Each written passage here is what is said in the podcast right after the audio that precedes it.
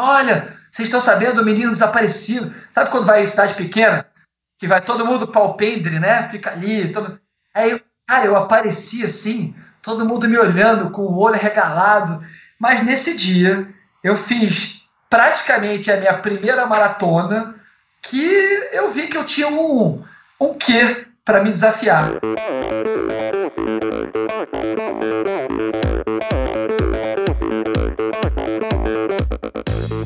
Eu sou a Fernanda Keller. Eu sou João Amoedo. Sou Poliana Kimoto. Aqui é o Murilo Fischer. Aqui quem fala é Ronaldo da Costa. Olá, sou Henrique Avancini. E, e esse é o Endorfina, Endorfina Podcast. Podcast. Endorfina Podcast. Tamo junto, hein? Sou Michel Bogli e aqui no Endorfina Podcast você conhece as histórias e opiniões de triatletas, corredores, nadadores e ciclistas, profissionais e amadores. Descubra quem são e o que pensam os seres humanos que vivem o esporte e são movidos à endorfina.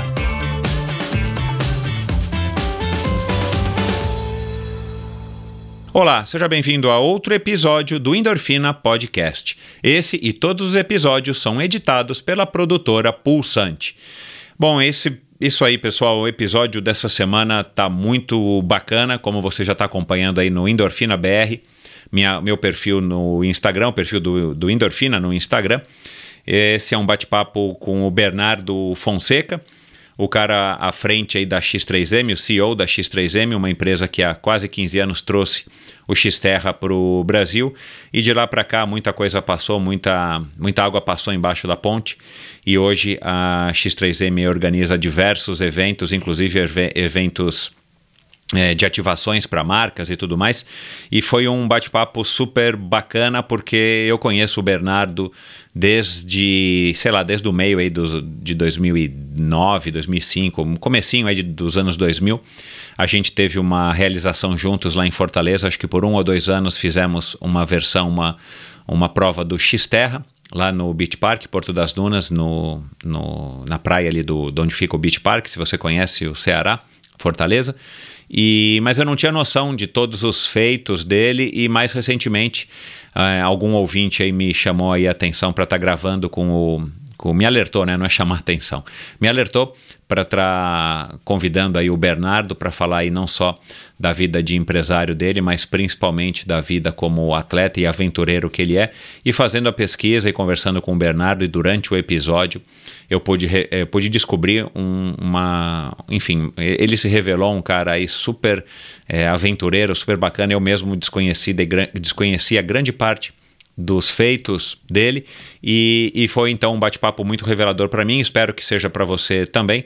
Ele que é, hoje em dia é mais um montanhista e um aventureiro aí de carteirinha, ele que ganhou notoriedade pública através da participação em alguns episódios do Planeta Extremo, um quadro da, da Rede Globo, do Esporte Espetacular, ao lado aí do meu amigo também o, o Clayton Conservani, que aliás é, não pode participar do desafio, do, não pode participar do, do Endorfina, infelizmente, por conta do contrato global que ele tem.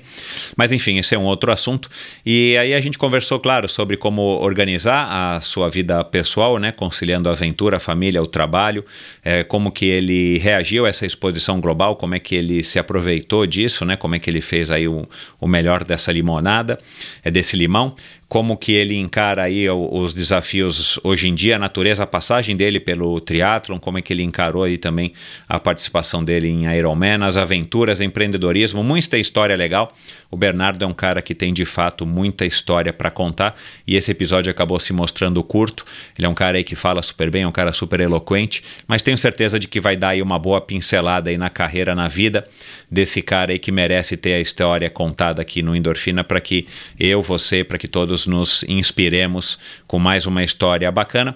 E, na, e por falar em história bacana, né, na semana passada o episódio bacanérrimo também com a Cláudia Dumont, uma triatleta e agente da Polícia Federal, uma triatleta amadora e agente da Polícia Federal, que começou com a natação e acabou passando pela corrida, onde ela foi terceira chegou a ser terceira colocada na maratona da Disney e agora ela está enveredou já faz alguns anos para uma carreira super prolífica como triatleta amadora, uma das melhores do Brasil.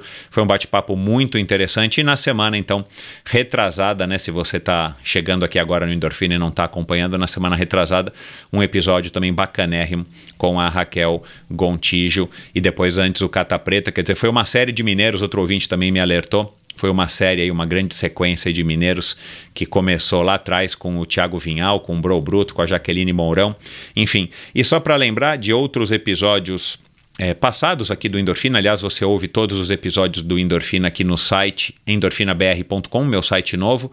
Né? O site já existia, mas agora eu reformulei. Aliás, se você quiser receber um newsletter semanal, que ainda não foi ao ar, mas se você quiser receber um newsletter semanal com aviso sobre os novos episódios e com notícias e com curiosidades e assuntos interessantes que eu quero compartilhar com você, então pode ir lá assinar clica lá, assinar a, a, a, newsletter e em breve eu vou estar soltando aí a primeira a primeira versão, a primeira edição dela. Mas enfim, é, episódios passados você encontra em to todos eles no meu site ou aqui mesmo nesse agregador de podcasts, você está ouvindo no seu smartphone, no seu tablet ou mesmo no seu laptop. E várias pessoas que já passaram por aqui eventualmente vão ser mencionadas no episódio de hoje. A Rosita Belink, a Areta Duarte, escaladora e guia de montanha, né? A Rosita foi três vezes campeã brasileira de escalada. O Carlos Ambrosio, piloto de, de rally que se aventurou aí pelo mundo da bike. Aliás, rally também é um esporte que eu não sabia que o Bernardo faz, o rally de moto. É, Camila Nicolau, né, que participou do Eco Challenge 2019. A Chub Guimarães, que também participou do, do Eco Challenge 2019 e que é a criadora aí da Atena, uma das percursoras aí da, das, das é, do, do, esporte da corrida de aventura no Brasil, ela que também é, organizou o EcoMotion, a Fernanda Keller, o Ribeiro, que são amigos aí do, do Bernardo, e o Sandro Bernardoni, que já organizou provas de triathlon off-road, como é o X-Terra. Hoje em dia está concentrado apenas no GP Extreme Triathlon é, na estrada, mas enfim, são apenas algumas das menções que a gente cita aqui na conversa de hoje. E eu quero agradecer, antes de começar a conversa, a você que tem ouvido, a você que tem repercutido, a você que tem, de alguma maneira, contribuído com endorfina, seja participando, ouvindo, seja comentando, seja criticando, enviando seus comentários, sugestões ou até apoiando. É aquele apoio que eu venho, é, é, já faz aí quase um ano, um ano e meio, que eu venho divulgando. Se você pode, se você tem condições e você acha que vale um pouquinho aí da sua contribuição financeira esse meu projeto, você fica à vontade para doar através da plataforma Apoia-se. E agora também no meu site, você consegue facilmente clicar lá no botão ir para o site da plataforma Apoia-se e lá você fica sabendo como é que você faz para apoiar, o que, que você ganha em troca, além, claro, de muita inspiração.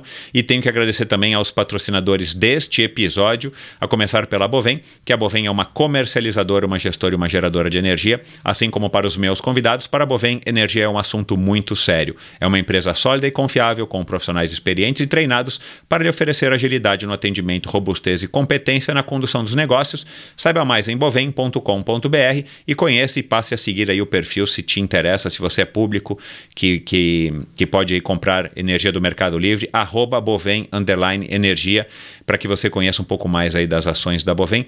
De energia, a Bovem entende. E esse episódio também é um oferecimento da Seven Sherpas. Seven Sherpas que tem como lema explorar o mundo praticando esportes. Aliás, fique ligado aí, arroba Seven Sherpas, o Seven é numeral, sete Sherpas, para as novas novidades e calendários da temporada 2021 da Seven Sherpas. Ufa, né, Cris? Finalmente a Seven Sherpas vai poder voltar aí a, a tá, as suas atividades e tá é, proporcionando aí experiências bacanérrimas. E agora vamos ouvir aqui um depoimento da Karina Oliani, que também é outra aventureira aí de primeira grandeza, que é uma parceira aí da Seven Sherpas e depois eu falo um pouquinho mais dela. A Seven Sherpas me levou para lugares inacreditáveis, sempre praticando os esportes que para mim é regra em qualquer viagem. Exploramos o que a Califórnia tem de mais maravilhoso: surf, canoagem no Pacífico, mountain bike, trekking nas montanhas. Descemos para o deserto de road bike numa estrada onde o visual parecia de cinema. Para mim não tem nada mais apaixonante que conhecer o mundo praticando esportes e ainda contar com o suporte de uma equipe como a Seven Sherpas, que tornou realmente minha experiência inesquecível.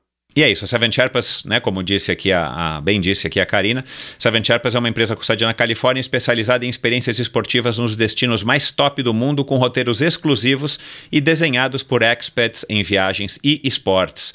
Além do calendário de viagens programadas, a Seven Sherpas tem como um grande diferencial as day rides em mais de 30 cidades pelo mundo e viagens customizadas para você, sua família ou grupo de amigos. Para saber mais, visite sevensherpas.com, lembrando que o Seven é o número 7 numeral, ou arroba 7sherpas no Instagram. E a que eu acabei de falar, dá uma, dá uma olhadinha lá no perfil, passa, passe a seguir o Christian e a sua equipe agora, porque em breve novidades, eles vão estar postando aí a cada semana, a cada mês, novos roteiros e, e vão estar aí comunicando a todos nós como é que eles vão fazer para retomar as atividades já a partir do calendário, do ano calendário 2021.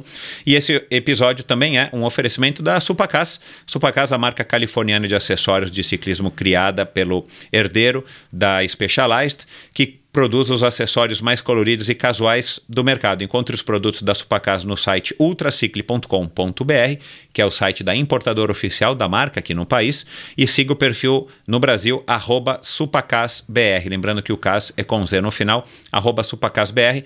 Lá você vai ver aí várias postagens das últimas, dos últimos modelos de fita, de meias, de luvas, de tampas de guidão, de ferramentas, de selim, enfim, toda a linha aí de produtos que a Supacas produz e que a Ultracicle traz para o Brasil. E para você que é ouvinte do Endorfina, aquela promoção de sempre, frete gratuito exclusivamente para você. Basta utilizar a palavra endorfina no campo de cupom de desconto antes de finalizar a compra no site ultracicle.com.br. Lembre-se, faça sua compra, escolha lá os produtos, presenteie alguém e na hora de finalizar a sua compra, digite a palavra endorfina no campo de cupom de desconto e automaticamente você vai receber de graça todos os produtos na sua casa. E só para lembrar, as melhores lojas do ramo vendem os produtos da Supacasa, a começar pela Pedal Power, do meu amigo e convidado Daniel Aliperti, aqui em São Paulo, a Sportstar, orgulhosa patrocinadora do Endorfina Podcast, né, através da Flávia Palharini Bikes, que também é do meu amigo e convidado Luciano Palharini, lá em Londrina, em Niterói, a BW Bikes, a Lab Cycling no Rio de Janeiro e a Bravo Bikes em Curitiba. Então dá uma olhadinha lá, ultracicle.com.br, é, dá uma acessada lá para conhecer tudo o que a, a Supacas tem aqui no Brasil. E o Endorfina apoia a iniciativa do Mosqueteiros do Esporte, um site de patrocínio coletivo de atletas. Incentive um jovem atleta profissional e de quebra ainda receba descontos em diversas lojas e prestadores de serviço. Seja você também a diferença na carreira de um jovem talento. Siga Mosqueteiros do Esporte no Facebook, Mosqueteiros do Esporte no Instagram e vá lá no site Mosqueteiros mosqueteirosdoesporte.com.br para conhecer um pouquinho mais sobre essa iniciativa e ver como é que você pode fazer para apoiar, para estar tá patrocinando coletivamente, juntamente com várias outras pessoas, um jovem talento aí do triatlon e do judô. Então é isso, pessoal. Vamos agora para mais um bate-papo interessantíssimo com o mineiro carioca Bernardo Fonseca. Meu convidado de hoje é um atleta precoce. Com apenas 12 anos, ele correu despretensiosamente 40 quilômetros. Em 1998, concluiu seu primeiro Ironman na paradisíaca Porto Seguro. Depois de 15 anos praticando triatlon, resolveu se aventurar em ultramaratonas extremas. Para estrear, ele subiu a bordo de um navio e foi até a Antártica para correr a Ice Marathon. Não satisfeito com a vitória na prova, no dia seguinte ele participou dos 100 quilômetros, chegando mais uma vez na frente de todo mundo. Participou também da maratona de Sable, no Marrocos, e de uma ultra no Nepal. Nos últimos anos, se aproximou do montanhismo e, claro, já encarou montanhas de respeito como a Concagua, o Elbrus na Rússia e, no ano passado, o Manaslu no Himalaia nada mais, nada menos do que a oitava montanha mais alta do mundo, com 8.200 metros. Mas, ao contrário do que você pode estar pensando, ele não é um atleta profissional. Ele está à frente de uma empresa de sucesso, a X3M, que representa e organiza, entre outros eventos, há quase 15 anos aqui no Brasil, o circuito de triatlon off-road mais famoso do mundo, o X-Terra, ou X-Terra. Com vocês, o empresário atleta ou atleta empresário, não sei, vamos descobrir agora, o pai do João Paulo, da Maria Eduarda e da Nina, o aventureiro global e ralizeiro agora, Bernardo Pereira Mascarenhas da Fonseca. Seja muito bem-vindo, Bernardo. Ô, oh, Michel, caraca, fiquei até arrepiado nessa apresentação aqui. Adorei. obrigado. Cara, mas, obrigado meu, você convite. tem uma De nada, cara, um prazer. Você tem uma história que, pô, é legal demais, né, cara? Pelo menos aqui na, no, na apresentação, no teu currículo, ela me parece, meu, uma coisa assim, muito. parecendo um roteiro de filme. Daria para fazer um, um longa aí, né, cara, da tua história? Vou te falar que nesses 30 segundos de apresentação, esse filme passou na minha cabeça. E eu curti, cara. Pô, você curti. que tá.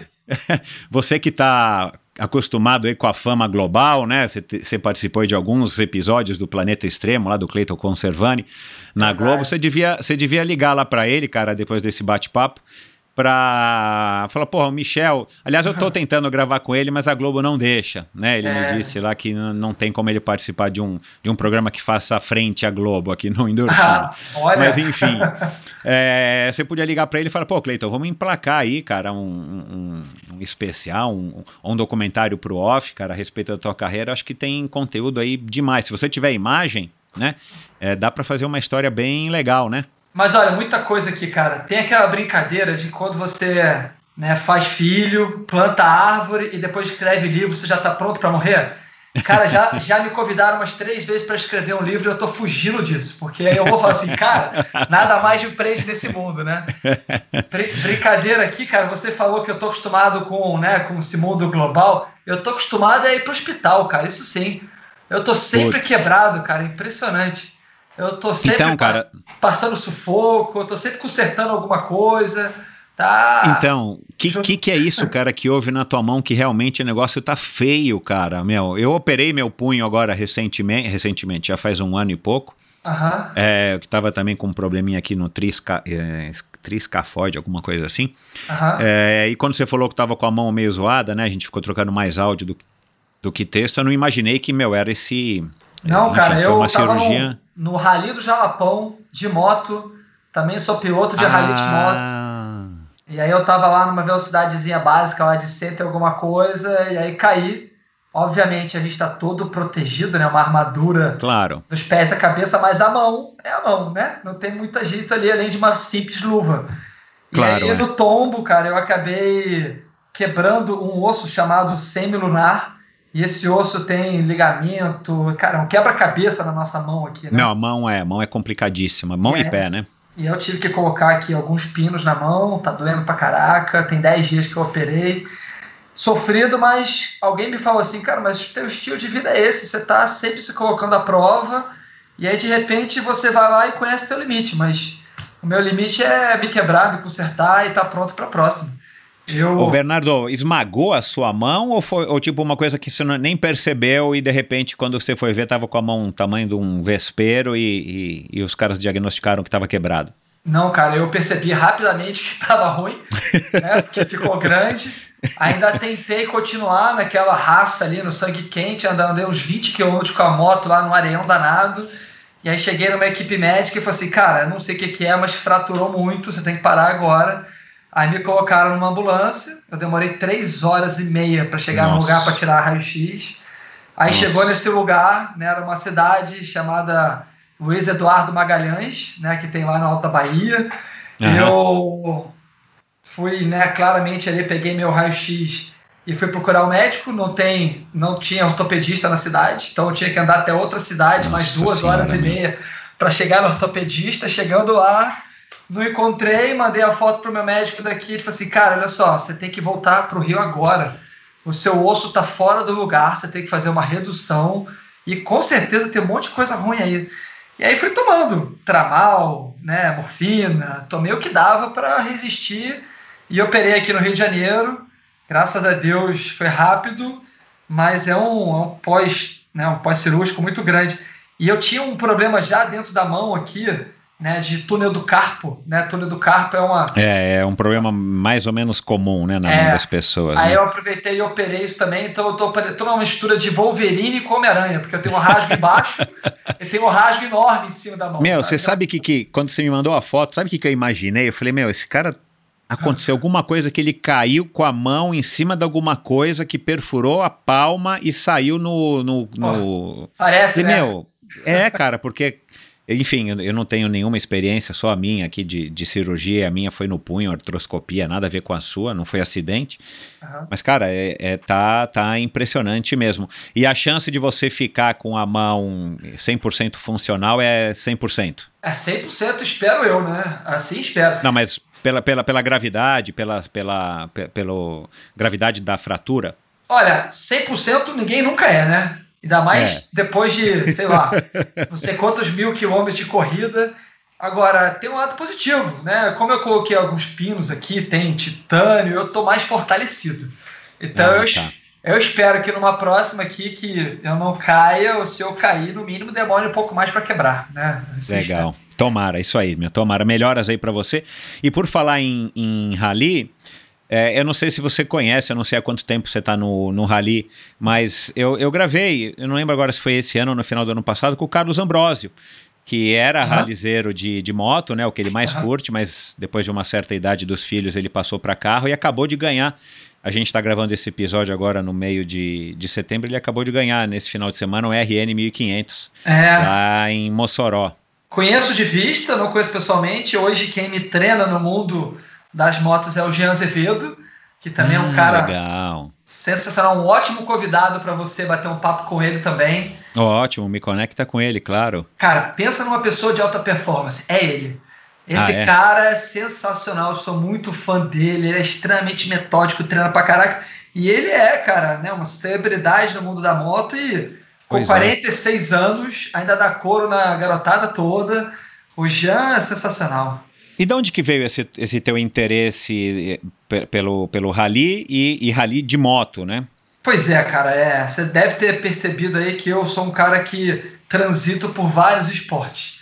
É. Eu lá, quando era pequenininho, comecei a correr, aí depois comecei a fazer provas de triatlo, aí com 17 anos fiz meu primeiro Ironman lá em Porto Seguro, né? Foi uma trajetória ali que eu rapidamente comecei a teoricamente surfar ondas grandes do triatlo, né? Comecei a fazer as provas longas. E aí, também precocemente, eu cansei do, do mundo de provas longas de triatlo e depois eu fui mudando esporte, fui passando para ultramaratonas, e aí tive a experiência de correr lá na Antártica, né, com, com o Adriano Seabra, depois veio o convite do Planeta Extremo, aí comecei a saltar de paraquedas, aí, putz, cheguei aqui meus 500 saltos, eu falei assim, poxa, mas o que, que eu posso fazer agora? Eu queria muito, muito fazer base jump.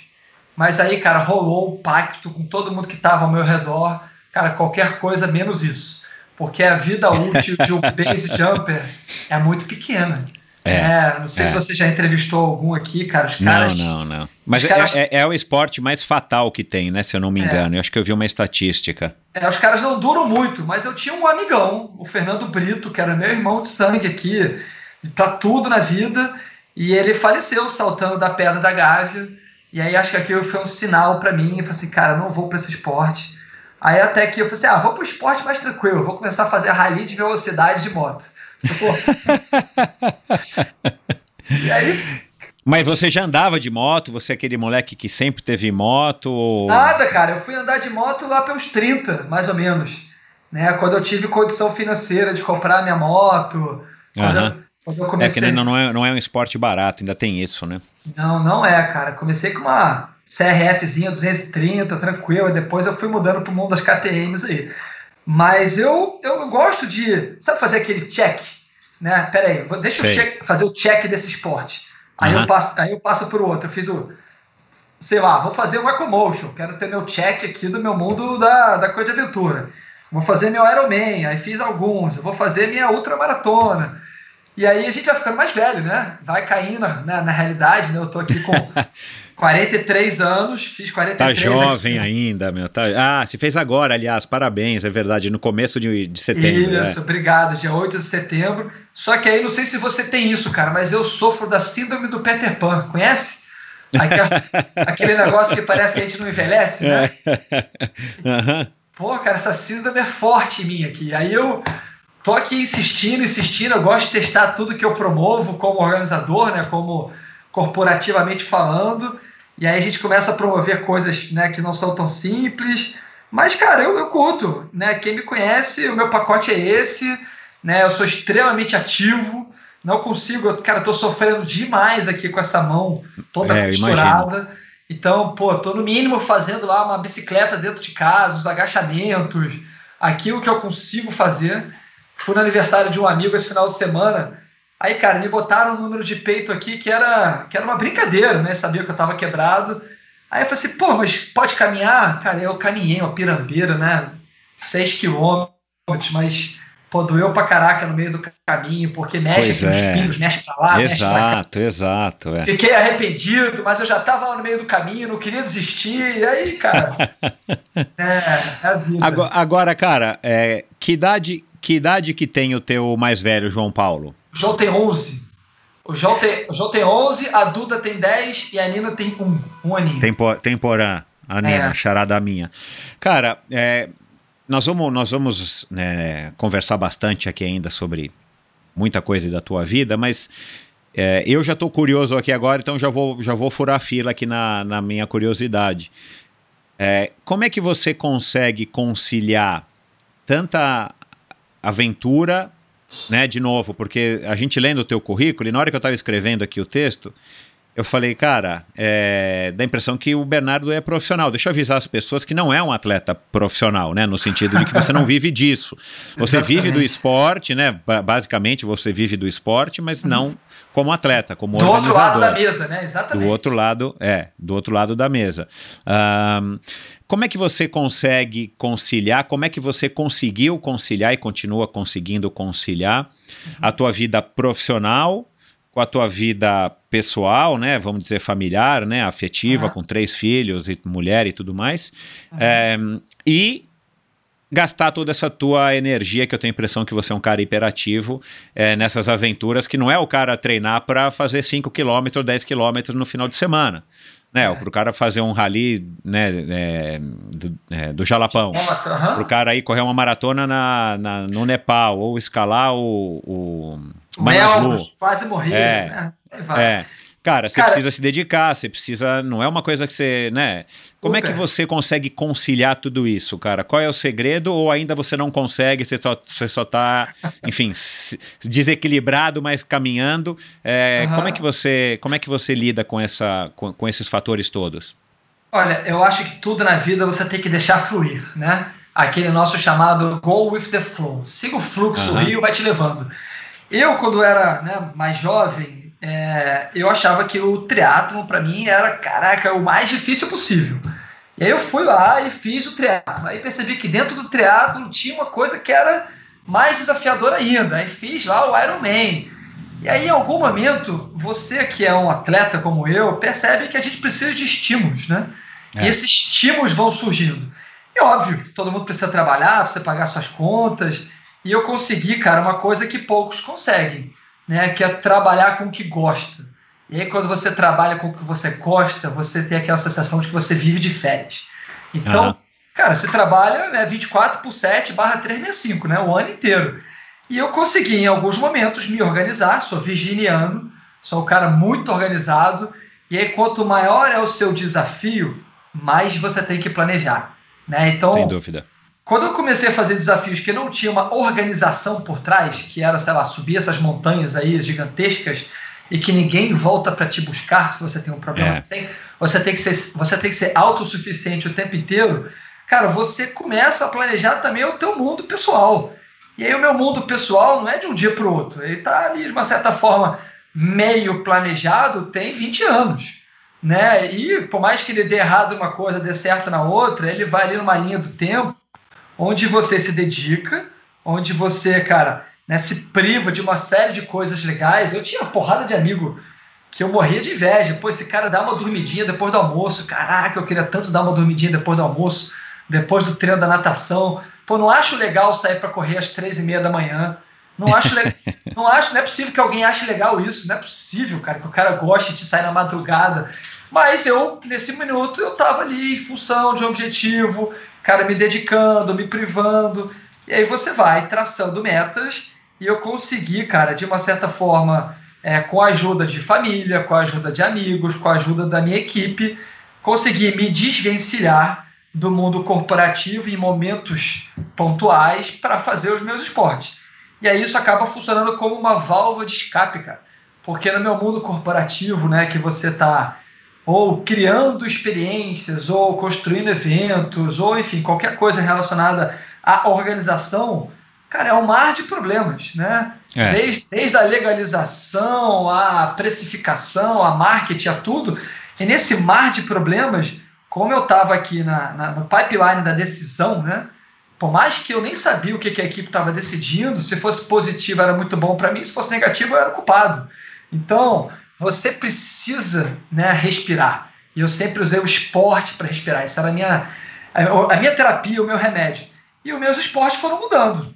Né? E aí eu conseguia, era muito engraçado que eu, quando, quando teve aquele episódio lá do Planeta Extremo, que foi recorde de audiência do Fantástico, que eu fui com o Cleiton lá para Antártica e corri lá os 100 km, ganhei. Cara, várias portas no mundo corporativo se abriram.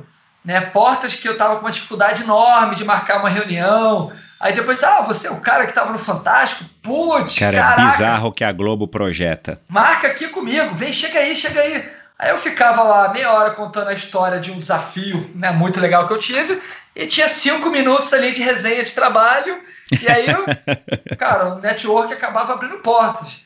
Eu acabei fazendo muita palestra, muita. Perdi a conta de quantas palestras eu fiz pro mercado inteiro. E na minha palestra era muito, muito bacana porque eu contava uma história de equipe. Não era o Bernardo Fonseca sozinho que foi lá, fez e conquistou. Cara, tem uma história muito legal da equipe do Planeta Extremo. E aí isso caiu como uma luva para o mercado corporativo de pessoas que precisavam falar com suas equipes de vendas.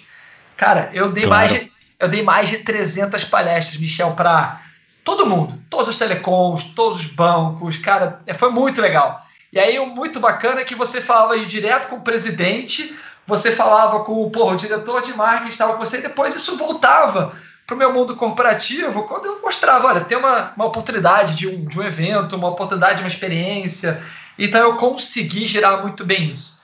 E aí esse mundo esportivo, desafio, contribuiu para o mundo corporativo, Bernardo, executivo. E aí Pô, interessante pego, isso, cara. É, aí a pessoa assim, caraca, mas é muito fácil, né? Você vai lá, dá uma palestra de uma hora e ganha um dinheirão. Eu falei, pô, então vai lá fazer o que eu fiz, pô. Não tem problema. É. Você pode fazer também um feito e você vai dar palestra. Eu super vou lá escutar a tua palestra. As pessoas às vezes não valorizam o que você sofreu para estar tá ali.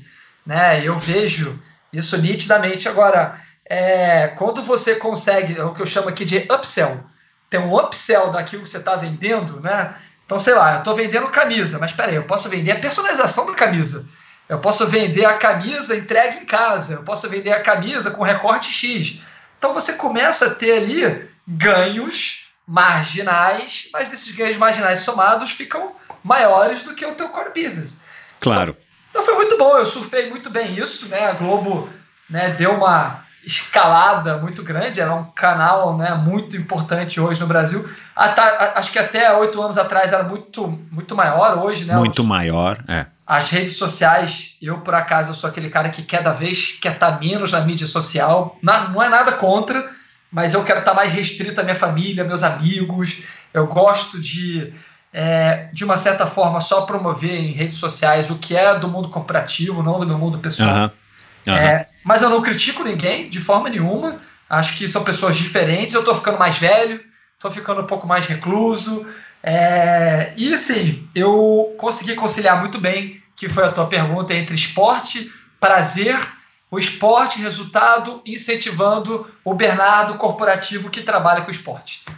Acaba sendo, acabou sendo então uma espécie de uma espécie de é, quase que um, uma parte do teu trabalho você se envolver nessas expedições e nessas aventuras e tal, porque isso de alguma maneira também te projeta a sua marca pessoal e a sua empresa, muito embora ela não seja é, é, você sozinho, né? Você tem uma equipe grande aí é, por trás, mas você é o cara que vai lá e faz os pitches, e é o cara que vai atrás, é o cara que está no comando ainda. Isso, é, e isso então acaba. É, é, eu entendi que é, é, é, difícil separar né, o Bernardo empresário muito. do Bernardo atleta, né? Talvez só o Bernardo família que você deixa guardado ali numa, uma, né, numa caixinha separado. Meu, legal demais, cara, legal demais. Uh, é mais fácil hoje o cara ser empresário no Brasil ou sei lá, escalar o Manaslu, que você disse que estava menos 50 graus, ou sei lá o quê. Porra, Eu nunca tinha ouvido falar dessa montanha com esse nome, cara, e já dei uma pesquisada aqui, cara, a montanha é casca grossíssima, né?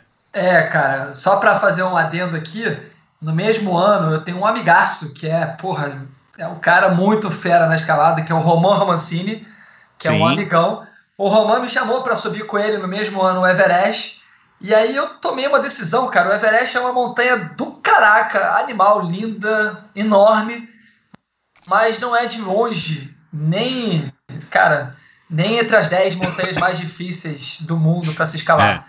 É, é. uma montanha muito comercial. E você deve ter visto imagens, filas gigantescas, né? Aquela é. linha ali de aquela encordada, que não deixa de ser um desafio fantástico. Mas eu estava procurando uma coisa mais raiz, uma coisa mais dentro da comunidade ali de, né, de escaladores de alta montanha. E aí nesse ano eu escolhi né, o Manaslu, que é, apesar de ser a oitava montanha mais difícil do mundo, pô, cara, para mim ela é bem difícil, muito difícil. E aí eu me aventurei junto com o Máximo Kraus, que é um cara sensacional também, e peguei um, pô, caraca, avalanche para tudo cotelado, uma, uma série de problemas que a gente foi enfrentando, morreram sete pessoas comigo nessa montanha, mas eu, sim, fui o, o empreendedor que, que, que, que usei o esporte para fazer funcionar. E aí a tua pergunta, cara, você estava me fazendo a pergunta comparado aqui que eu me perdi agora da montanha e o que que eu, o que que eu fiz?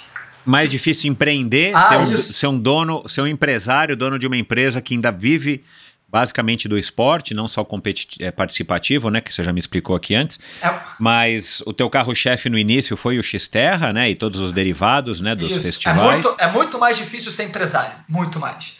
Porque empresário você depende de muita coisa. E quando você está numa montanha como essa, você tem que ser autossuficiente. É você com a montanha. Você gerencia a montanha. Né? Se a Aham. montanha deixar você subir, você sobe. Se ela não deixar, você não sobe. E você pode ficar lá esperando até que o dia que ela deixa, ou tentar no outro ano e por aí vai. Já no mercado corporativo, você tem uma série de coisas que são desde é, intempéries de, né, de organização como legalização, equipe, imprevistos, como também concorrência, como também economia. Se a economia não está bem, as pessoas não vão estar aptas a se inscrever, elas estão ali né, no seu mundo mais recluso. Pô, a gente está vendo agora uma pandemia. Cara, como é que a gente faz uma corrida física acontecer agora numa pandemia como essa?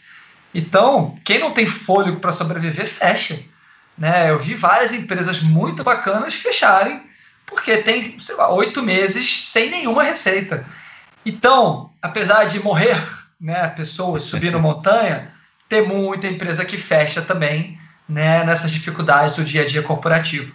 Eu adoraria ficar só subindo montanha, acho que é o meu sonho de vida ainda, mas ainda não consegui chegar nele. Mas quem sabe no futuro. É, e da onde que veio essa vontade de escalar montanhas? Porque eu, eu ouço aí você falando, Aham. aliás, você também não deve estar sabendo, mas eu gravei faz pouco tempo com a Areta Duarte, Uhum. que é guia de montanha, né? Trabalha, já, já foi para o Nepal aí algumas vezes, até acampamento base, subiu a Concagua e tudo mais, e está num projeto de escalar o Everest ano que vem, ser a primeira mulher negra brasileira a escalar o Everest. Foi um episódio muito legal, depois você ouve. Aham. Mas eu adoro esse tipo de conversa, acho super legal, né? Tive muitos, muitos anos com o Makoto Ishibe, que Pô. foi aí que eu conheci o, Makoto é que o foda. Clayton. É, foi aí que eu conheci o Clayton Conservani e tudo mais. Aham. Aliás, a gente fez uma expedição para televisão, não lembro em que ano, não lembro qual que era exatamente o objetivo 100%, mas a gente foi escalar, é, desculpa, a gente foi é, explorar cavernas lá no Petar, entrou em áreas proibidas ali para o público e tudo mais. Foi aí que eu conheci o Clayton. Eu não lembro, ah, deve ter ido ao ar, né, no Esporte Espetacular, mas faz muitos anos eu não me recordo, não sei nem como é que eu faço para achar isso. Mas enfim, Aham. é, eu não tenho vontade de escalar um Everest. Eu quero ir para o acampamento base, mas eu não tenho essa vontade de escalar. Eu também gravei recentemente com a Camila Nicolau, né, que foi fazer Claro. o Eco Challenge ano, ano passado, e ela, junto com o Gui, que é um montanhista, um escalador, né, ela faz Big Wall, né, Air Captain, ela vai para Yosemite, para para Patagônia todo ano e tudo mais. É, eu, não, eu não tenho essa vontade. Eu, eu admiro, mas eu não tenho essa vontade. De onde que veio a sua vontade de enfrentar esse outro tipo de prova, que não é uma prova, né? Mas são desafios uhum. extremos de você ficar é, dias em, em, situações, enfim, entre Cara, a vida e a morte, correndo risco e tudo mais. Cara, eu, eu transito em várias tribos né? Como você percebeu, a tribo dos corredores, a tribo dos triatletas, é que tem um amigo que escala, que tem outro que faz isso, aí a gente acaba se unindo, se encontra. E aí rolou um convite para fazer uma ultramaratona lá no Nepal, na base do Everest. Né? Uma, uma prova de 85 quilômetros que largava 5.500 metros de altitude. E aí eu aceitei esse convite. E aí eu tinha um amigão, que era o Roman. E aí, Roman, pô, cara, eu tô indo lá fazer uma outra maratona, mas, cara, tô indo no Nepal. Será que não rola pra eu, eu subir uma montanha? Né? Alguma coisa ali para aproveitar que eu tô lá, que eu vou estar na porra, eu não quero subir um Everest porque é muito difícil tal. Eu tinha essa percepção, mas não tem uma outra que eu possa subir. E aí tinha uma montanha chamada Island Peak, uma uhum. montanha de 6.189 metros. Aliás, tá aí uma coisa que nenhum montanhista de alta, alta altitude esquece: é a altura da montanha que você subiu. Cara, a gente sabe de cabeça. Então, o Island Peak tinha 6.189 metros. Eu falei assim, porra, mano, pô, 6.189, parece baixo, né, cara? Essas montanhas tudo de 8 mil, 7 mil, não sei quanto. Não tem nenhuma mais difícil para eu fazer. Pô, já fiz não sei quantos Ironman, já fiz tanta coisa. Eu acho que eu aguento. Eu falei assim, calma, cara. Vai nessa aí primeiro, vê o que, que você acha. Não, não é fácil ela pode não ser. Aí eu entendi que não é a altitude da montanha que fala se ela é difícil ou não, né? Até então é. eu não sabia isso. E aí eu fiz, cara. Fiz o Island Peak.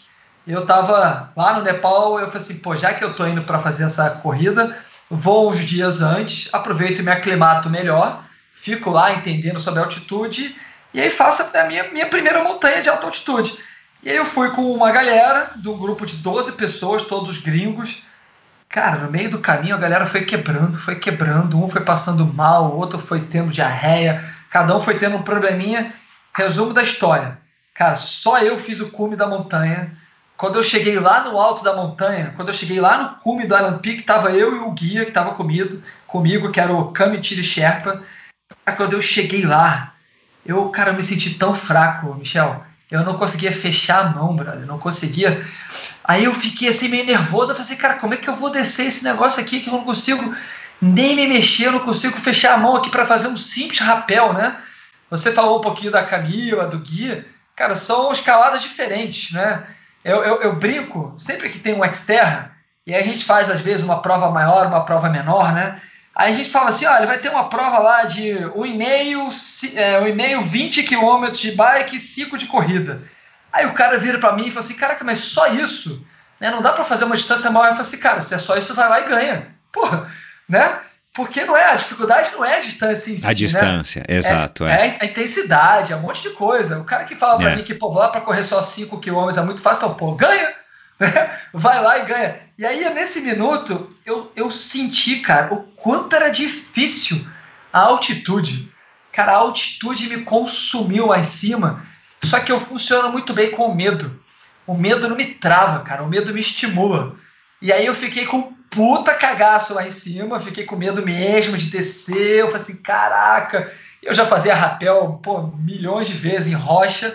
E aí, quando eu cheguei lá embaixo, eu falei assim, gente, o que aconteceu comigo? Eu falei assim, cara, você bebeu pouca água, você comeu pouco, a altitude veio com tudo. Aí, cara, eu fiquei uma semana com dor de cabeça, gerenciando isso tudo. Mas isso me estimulou a subir uhum. montanhas. Então, uhum. foi daí, desse primeiro desafio, que eu comecei a, cara, fazer tudo. Aí vem Kilimanjaro, aí vem Elbrus, Aconcagua, putz, eu fui para todas as montanhas ali do Peru, Huascarán. E aí a última que eu fiz foi realmente o Manaslu, que era uma montanha de né, 8 mil e tal, eu boto aqui que é quase 8.200 metros. É, passou de 8 mil, cara. Aliás, passou de 7.500, você começa a morrer. É, é a zona é, da morte. É a zona da morte, a hora que você tem que botar oxigênio, tudo fica mais difícil. E eu tive uma experiência dura lá no Manaslu. Né, tive um grupo, meu grupo, né, teve um helicóptero que estava carregando seis pessoas do meu grupo que caiu e morreu. Né? Uma outra pessoa do meu grupo acabou caindo numa cravaça e aí foi embora, morreu também. E por fim, né, pô, não menos triste, foi dramático também. Dentro do nosso grupo, a gente no final andava encordado, e teve um momento que a galera se desencordou, e aí um cara se perdeu. Cara, como, é, Nossa, meu. como é tão dramático, a galera só foi perceber que ele não estava junto do grupo três horas depois. Aí, cara, Nossa. morreu também, e assim, montanha é isso, cara, montanha mata demais. Então, o Manaju tem uma taxa de fatalidade de cerca de 40%, é bem alta, bem alta mesmo. E aí, sim, eu não sei, eu quero voltar a fazer umas montanhas com o Roman, que é um cara que eu curto. Eu acho que o parceiro ali é muito importante, a gente cria uma relação de vida, né? A gente brinca ali que é aquela irmandade da corda, né? Acho que a gente acaba trazendo para o nosso dia a dia. Eu quero fazer uma montanha com o Clayton também, que é meu irmão de vida. A gente já foi junto para a Antártica, a gente já foi junto para o deserto do Saara, a gente já passou poucas e boas juntos. Eu quero estimular para os meus filhos também curtirem um dia, e aí meu sonho de vida, né? O meu filho Joãozinho é um, é um moleque que é concentrado, focado, pô, já anda, já faz motocross desde os sete anos, já, Uau. já subiu várias montanhas comigo, mas em algum momento ele está agora focado no mundo do futebol, né, como toda criança, e eu estou deixando ele surfar o esporte que ele quer. Adoraria que ele fosse para os esportes que eu curto, mas não é assim que funciona. Né? Não é, tem, não é. Tem que entender hoje que a educação é conseguir dar o melhor possível para eles experimentarem, mas lá em casa o esporte é pilar de vida. Né? O esporte ele entrega muito mais do que o esporte, ele entrega resiliência, ele entrega ali comprometimento, ele entrega muita coisa bacana. Hoje na X3M eu tenho uma galera aqui que trabalha comigo que pratica esporte. Eu costumo brincar aqui, cara, se a gente vende saúde, se a gente vende esporte, então a gente tem que comprar, né? Se a gente não compra o nosso próprio produto, como é que eu vou vender? Exato. E funciona. Eu acho que o segredo aqui do sucesso da X3M é esse, cara. Eu adoro o que eu faço. Eu adoro, né? Acho que ver as pessoas com sorriso de ponta a ponta. Foi daí que veio a Uphill, né? Uma prova extremamente difícil, uma prova que tem uma logística difícil de, de tudo, de competir, de organizar, de conceituar. Mas, cara, quando você consegue conquistar, né? O que a gente chama ali, quando você consegue virar uma lenda, que é o que a gente se ali na Uphill, poxa, o cara, né, ele fica agradecido pro resto da vida, a gente muda a vida das pessoas com o esporte. E a minha montanha, ela foi realmente o estímulo do tipo, passei por vários eventos que tinham organizações, que tinham pessoas organizando, que tinha equipe, se der errado, vem o resgate, me salva, eu faço de novo, se eu desistir, eu paro, volto, faço de novo, numa montanha, se eu desistir e eu não voltar, eu morro. É. Mas isso Não, não, e depois, e depois tem isso que a Camila falou também, né? É, é você quem tem que organizar, né? Não É. é uma coisa que você vai lá, paga a inscrição, você chega lá, tá tudo pronto, você só tem que cumprir com, aquele, com aquelas metas, né? Seja ela, sejam elas quais forem. Uma coisa é você se programar com a data que você vai, o que, que você vai levar, qual é o caminho que você vai fazer, qual é a rota, qual é o parceiro, qual é o equipo, Aham. né? E é isso que você falou, cara. Eventualmente até você consegue ter um resgate, mas é completamente diferente, um ambiente muito mais selvagem. Aliás, é um ambiente selvagem, um ambiente mais inóspito do que você se inscrever numa prova, por mais que ela seja um Eco Challenge, né? Em Fiji. Mas eu não, cara, eu não desmereço ninguém, eu acho que. Não, sim, é, são, são ambientes diferentes. né? Isso, uns 5 quilômetros para um sedentário é, cara, muito difícil também. E eu super É. estimulo, assim, tenta. Se você nunca fez, você só vai saber É. se você tentar, né? É, tudo é questão de perspectiva, né? É, exatamente, cara. Eu vou dividir uma coisa que me preocupou.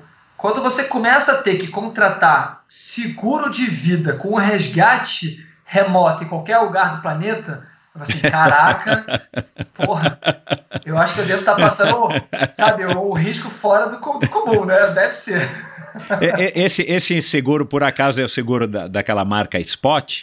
Não, o spot é só o instrumento, É cara. O, o spot ele é o rastreador, né? Eu tenho o É. spot. O spot é, é. É. fundamental há muito Não, mas não tempo. tem uma conta que você paga lá e aí alguém Tem. vem te salvar. Não, o spot ele aciona, sei lá, a defesa civil da região. Ah, tá. Mas, cara, Tá. quem é a defesa civil da Antártica? Não tem, brother. É, Porra, é. então tem um outro seguro, cara, é, que é chamado Global, Global não sei das quantas, é, que te resgata em qualquer lugar do planeta. Vai pagar o avião que for, o helicóptero que for e te recolhe para você salvar. Uhum. Mas é caríssimo, mas vale a pena. Se você usa, né? Eu digo assim, olha, tudo que. Não existe nada caro. Caro é aquilo que você compra e não usa. Apesar desse seguro, eu nunca acionei, tá?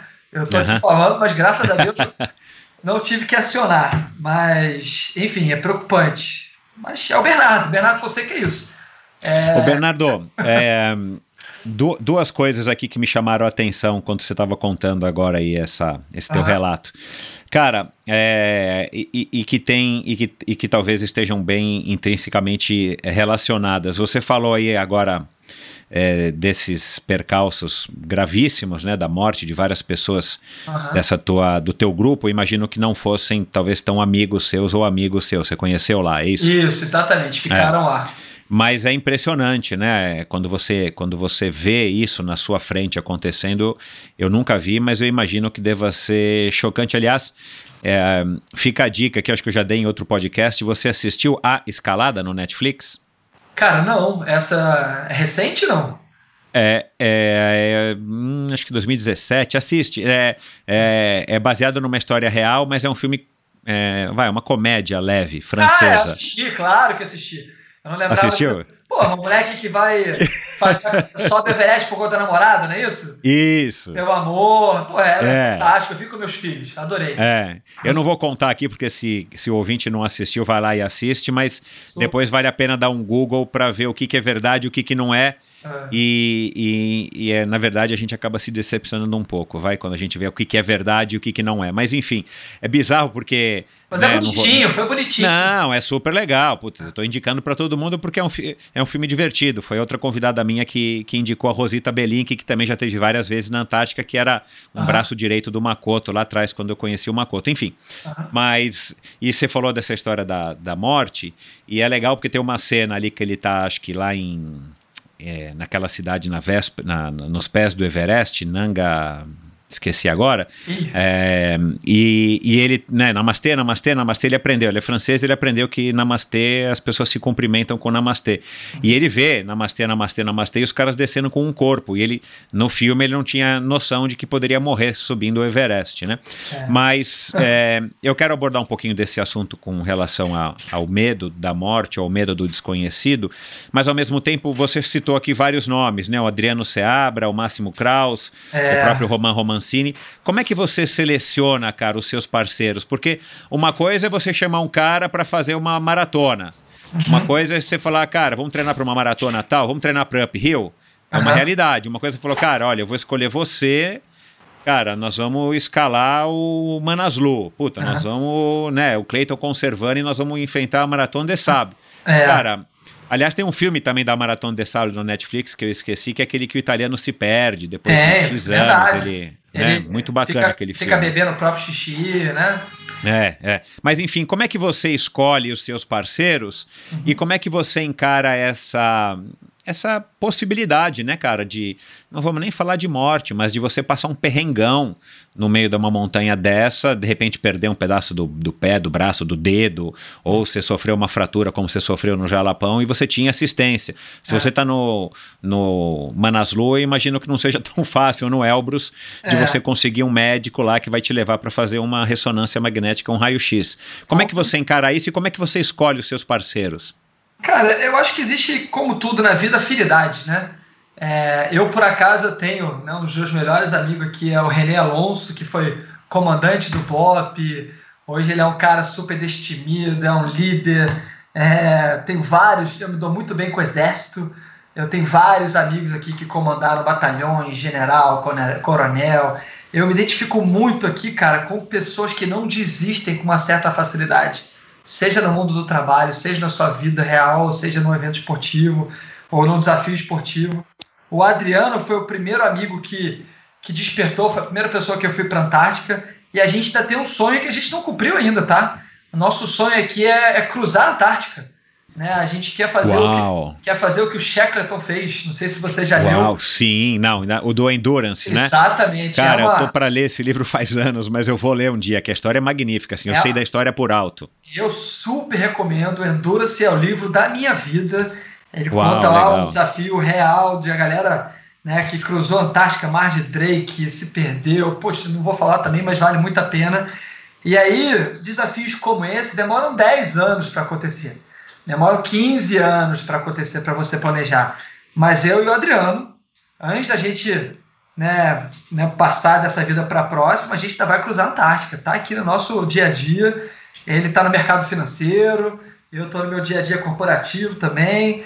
Né, o, o Roman, cara, é um amigão de montanha que virou irmão da vida real. Mas todos eles, cara, a gente tem um diálogo muito bacana, a gente encontra. Eu costumo dizer o seguinte, cara, seja por que você quiser na vida, seja no, sabe, num trabalho, num desafio, você vai encontrar um monte de gente falando assim: não, não faz isso não.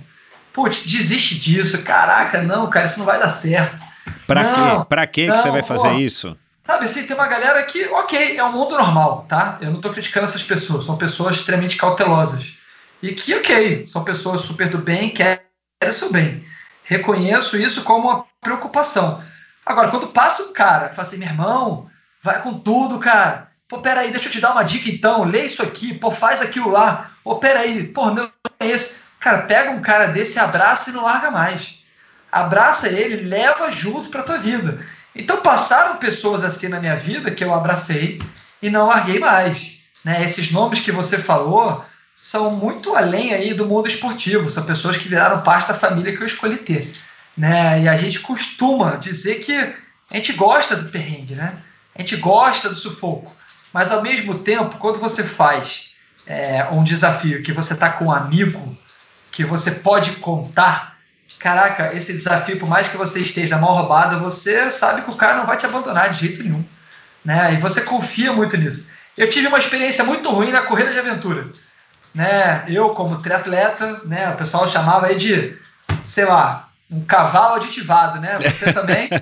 A gente tem força pra É, caraca, é. pedala pra caraca, mas a gente não sabe navegar. É. Né? Aí recebi. Ah, lê, lê do engano, né? Que É. o triatleta resolve, né? Pô, eu resolvo na força, né? Mas não adianta eu fazer força e me perder o tempo inteiro, né? Fazer força pra lá e você tinha que ter ido Porra. pra lá, né? Aí, cara, recebi alguns convites, fiz parte de algumas equipes. E aí, na época, né, eu namorava uma grande corredora de aventura. E aí eu falei assim, pô, cara, eu quero dar na cabeça dela, né? Vou, vou, vou perder pra minha namorada aqui de jeito nenhum.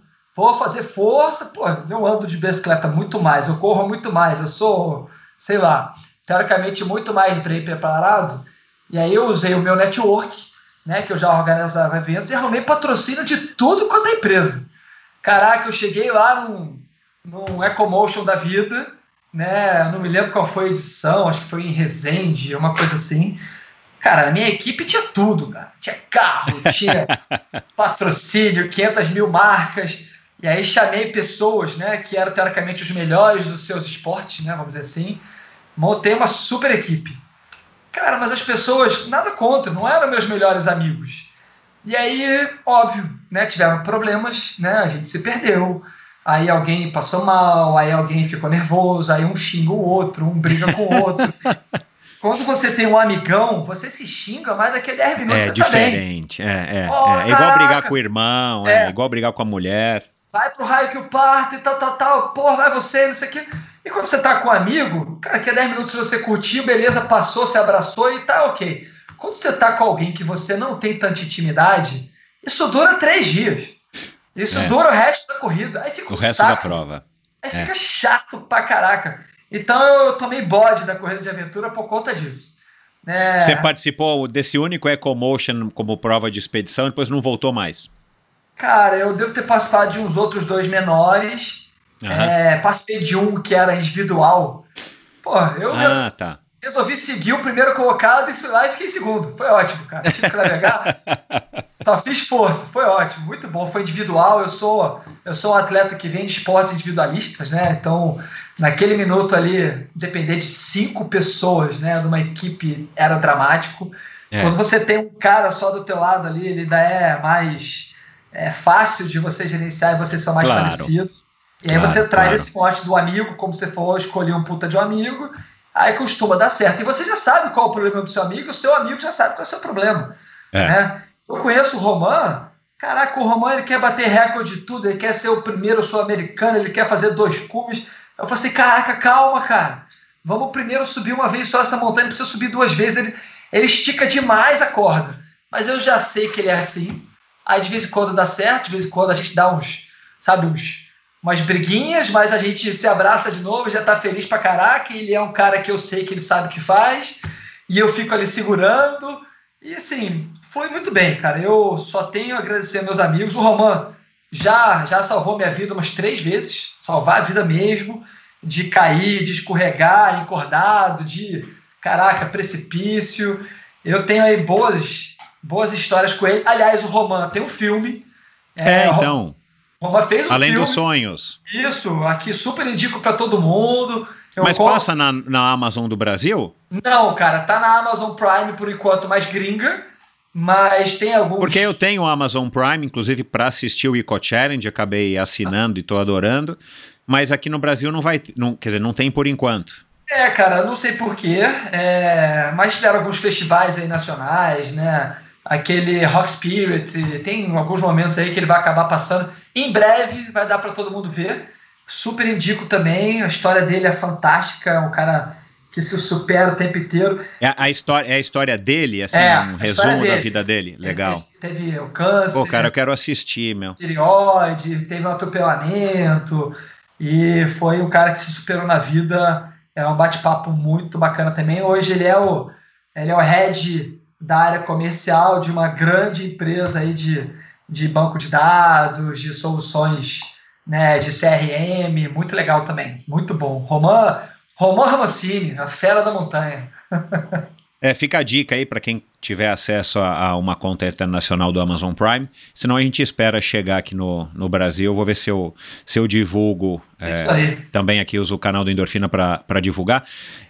É, mas essa história da morte, cara, esse medinho que dá, né? é, é, eu, eu entendo que até um certo ponto, pelo menos para mim, eu, eu enxergo dessa maneira, eu acho que isso dá, um, dá uma adrenalina maior, dá uma dose maior de endorfina que deixa a gente mais ligado e mais, mais pilhado, né? Como se diz aí no Rio, mais bolado.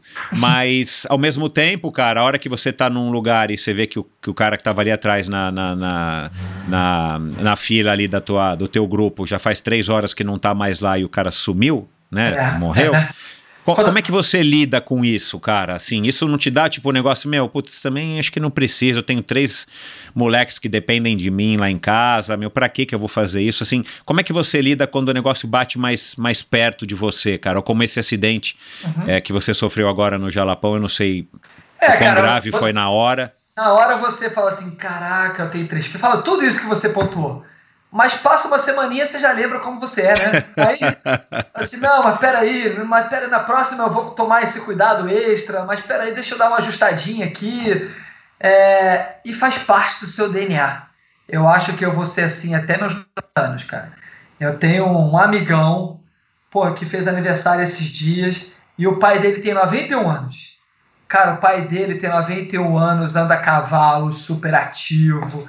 Eu sou muito fã do pai dele. E a gente se espelha nisso, né? Porque ele é um cara feliz, ele é um cara que tá vendo os filhos ali promovendo esporte. Óbvio, né? O nosso corpo vai dando mensagens e você vai se ajustando. E talvez você escolha esportes que dependam menos da sua aptidão física e mais, cara, da sua cabeça, mais do seu planejamento, mais daquilo que você domine. E você vai seguir a tua carreira. Eu não vou começar a fazer base jump com 70 anos, não tem jeito. Né? Você já tem que pegar um pouquinho do teu histórico, o que, que você cresceu, o que, que você se sente seguro. Agora, pô, passei um puta perrengue agora no Jalapão, já nessas montanhas todas, já vi ali a morte de perto várias vezes. É...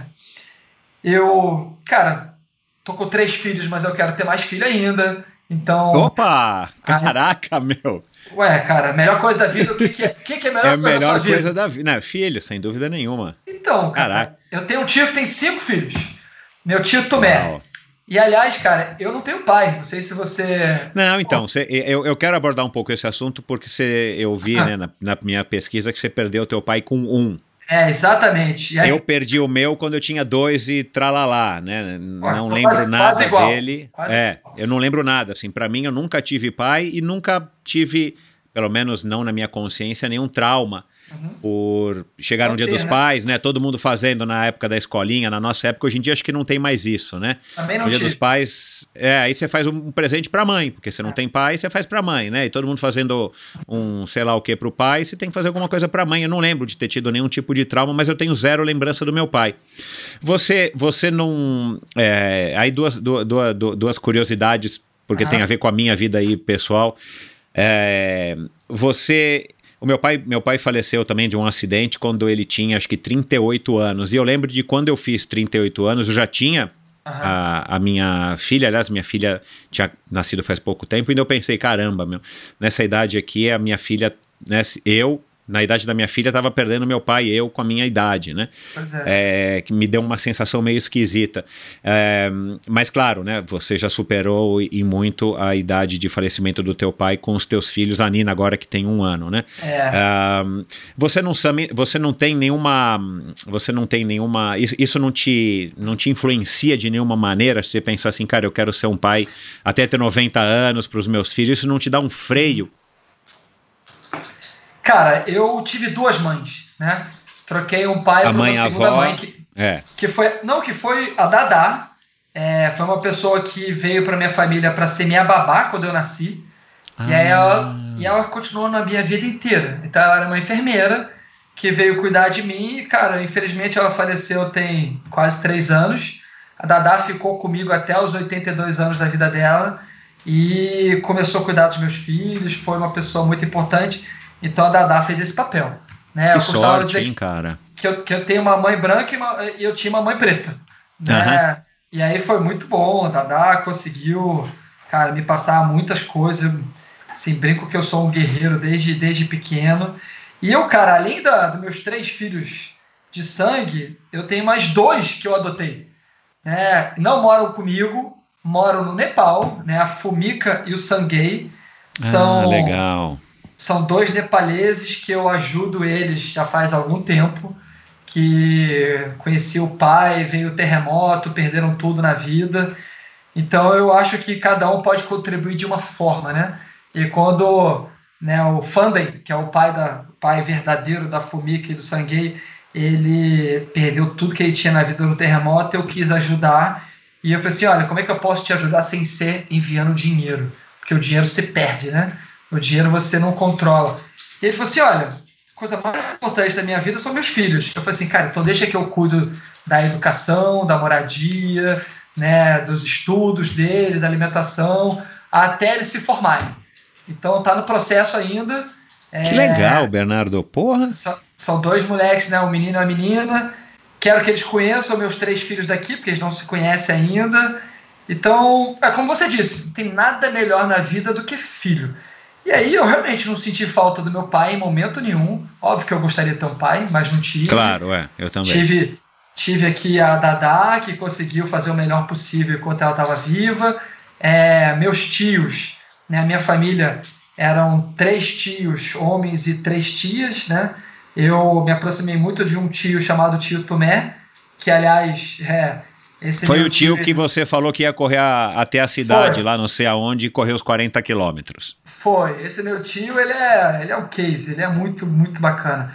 O meu tio eu, foi quem me impulsionou no esporte, para falar a verdade, foi quem colocou a sementinha do Bernardo que gosta de, sabe, se desafiar. Eu tinha 12 anos e a gente estava numa fazendinha, minha família é toda mineira, tá, Michel? Então, nessa pegada de família mineira, toda família mineira tem uma fazendinha, em algum lugar. E a minha família mineira tinha uma fazendinha que ficava a 43 quilômetros da cidade, chamada Abaeté. E a minha avó tinha uma casinha lá na cidade, Abaeté. E aí eu tava lá na roça com meu tio, vendo lá um esporte espetacular, vendo alguma coisa, a galera na São Silvestre, não me lembro agora, tinha 12 anos.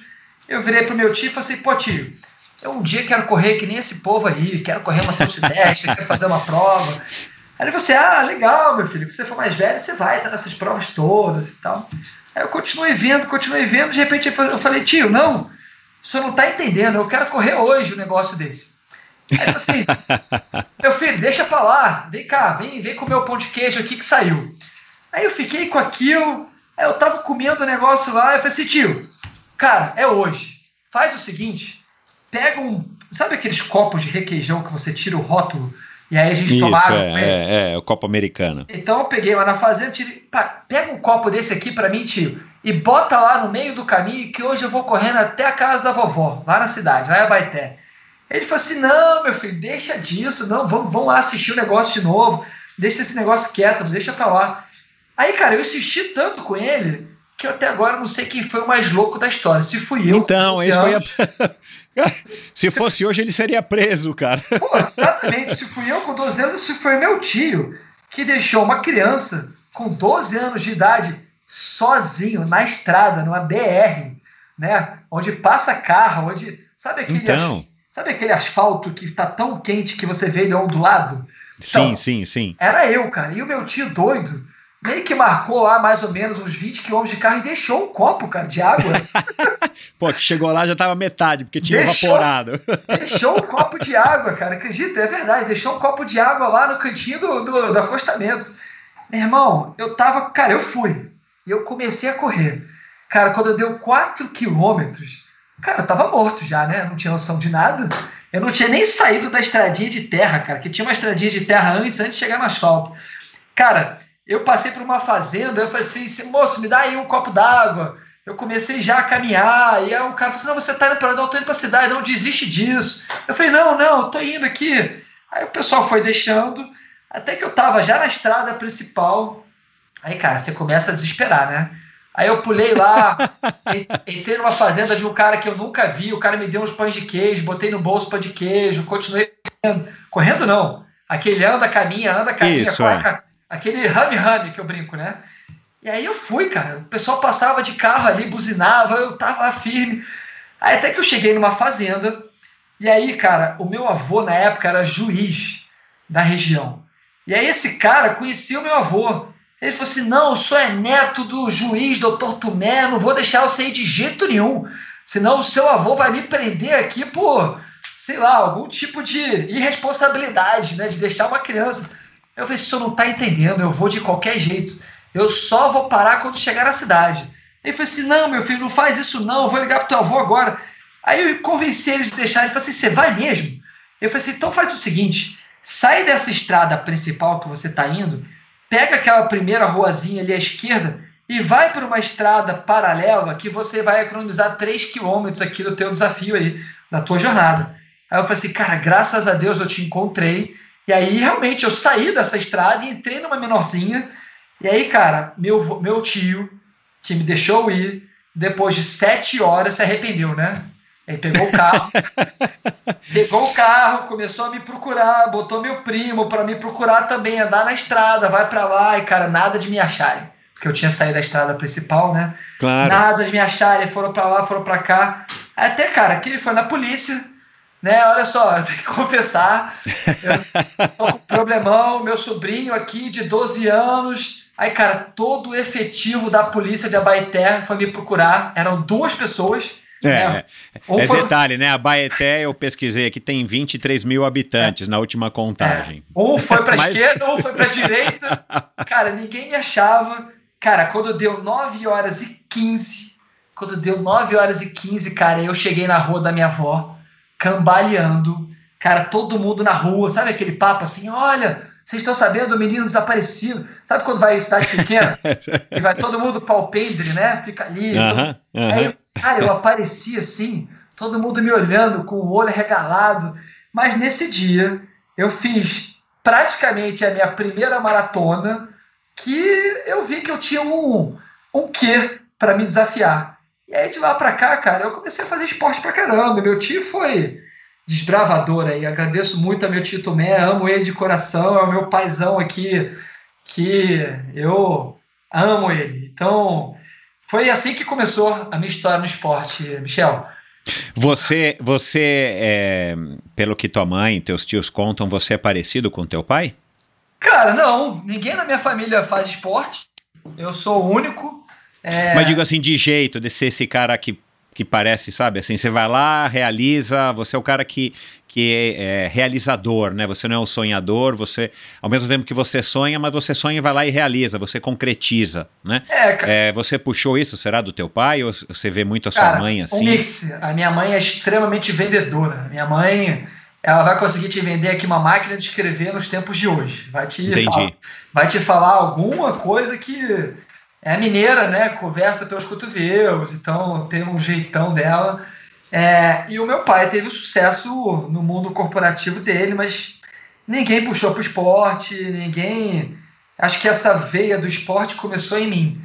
Então eu tenho meu, meu lado da família aí, que é todo mundo um pouco meu fã, né? Então eu vou lá em Caratinga, né? Que é o interiorzão de Minas, e meus tios contam o caso lá para todo mundo, e a gente curte, né? Dividir. E aí eu fui, né? O lá, sobrinho que hoje mora na cidade grande, que mora no Rio de Janeiro, isso já é um, um feito muito grande, né? Para quem é Claro. do interior. E Claro. por aí vai. Aí quando aparece na Globo, quando tem toda essa mídia, aí, cara, você imagina, né? Meu tio fica com um sorriso de ponta a ponta quando eu vou lá. É muito bom. Você, é, e, aliás, eu dei uma pesquisada, né? Porque quando você falou Abaeté, Aham. na minha cabeça era Rio de Janeiro. E aí depois eu assisti de novo o vídeo, aliás, tá no link do post do episódio de hoje aqui para quem tá ouvindo. É, a tua participação lá na, enfim, num programa da Globo do Flávio Canto, junto com o, o, o Conservando em 2012 ainda. Mas aí eu assisti de novo e você falou que era Abaeté, Minas Gerais. Aí eu dei uma olhadinha, você sabe o que significa Abaeté? Cara, não, não sei o que significa. Me ajuda. Olha lá, cara, olha lá. Momento cultural aqui no Endorfina, atenção. Significa homem verdadeiro. Caraca! É, Fiquei até é. arrepiado aqui. É, é, significa homem verdadeiro, uma cidade de 22.900 a mil, é, 22.900 habitantes, Aham. que tá famosa hoje pelo carnaval. Aliás, eu quero saber se tem um bloco da X3M lá, depois no final do, da nossa Cara. conversa você vai contar, porque eu, eu li, né, no, no site, acho que do, do- da próprio site de Abaeté, que a economia está crescendo, é uma Aham. cidade rural, é, mas a economia está crescendo graças ao famoso carnaval de Abaeté. Cara, aliás, eu preciso fazer aqui uma, uma ressalva. Pô, você tá muito de parabéns, Michel. Eu já participei de vários programas, de 500 mil entrevistas em Globo, em todo mundo. Ninguém jamais estudou e se organizou como a Edifina fez, cara. Você Obrigado, cara. Adorei, cara, adorei. Cara, por incrível Obrigado. que pareça, eu morei até os meus cinco anos em Abaeté. É, e meu avô né, era muito querido também, também faleceu, né? Ele era um outro pai que eu tive. É, eu, depois que eu comecei a correr, cara, em cinco minutos, cara, a cidade acaba. É, imagina. Você começa a correr, em cinco minutos passou a cidade, né? Você tá já correndo numa, numa BR da vida. E eu nunca, nunca fui no carnaval Abaeté, acredita?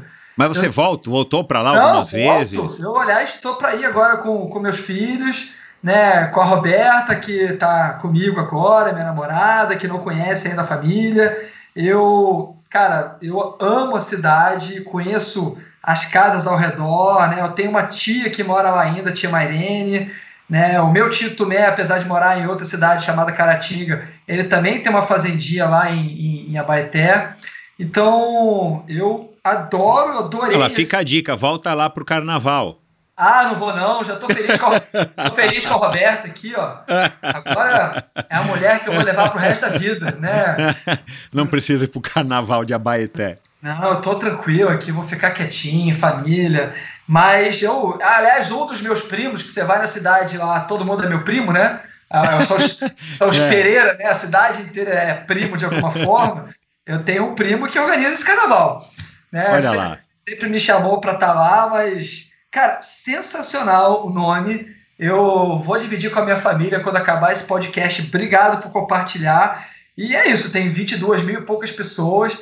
Dessas Pois é. 22 mil e poucas, 5 mil devem ser primos, né? Muito bom. É. Agora, é, por ser uma cidade pequena, eu também não, não achei tantas imagens assim de Abaeté.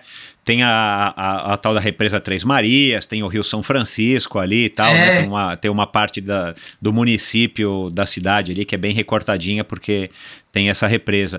É, vo- você acha que essa ligação da, na, na tua infância, né, do, vai, de mais ou menos um ano até os cinco, que é a nossa primeira infância. Aham. Numa cidade pequena, cara, claro, você tinha muito mais contato com a natureza. Imagino que você andava para lá e para Total. cá super livre, Desca- né? Descalço, né? Pé no chão. Uma infância completamente diferente das, dos teus filhos hoje no Muito. Rio de Janeiro, né? Muito. É, você acha que isso de alguma maneira te trouxe é, essa. Não sei se é uma intimidade que você tem com a natureza, mas da- eu tenho a impressão que você tem uma ligação forte com a natureza, porque todos os esportes que você passou, né, e- e continua passando, frequentando, praticando, são esportes completamente outdoor, né? O próprio triatlon, a gente não tem ele tanto Super. assim como outdoor, não tem nada a ver com o montanhismo, mas é um esporte que você pratica, né? Natação no mar, natação num rio, numa represa, enfim. É, você acha que isso teve alguma coisa a ver na tua, na- enfim, na história da tua vida, o fato de você ter passado é, os seus primeiros cinco anos é, numa cidadezinha minúscula, em contato, ou pelo menos um contato muito mais próximo com a natureza? Olha, é um mix das duas coisas, né?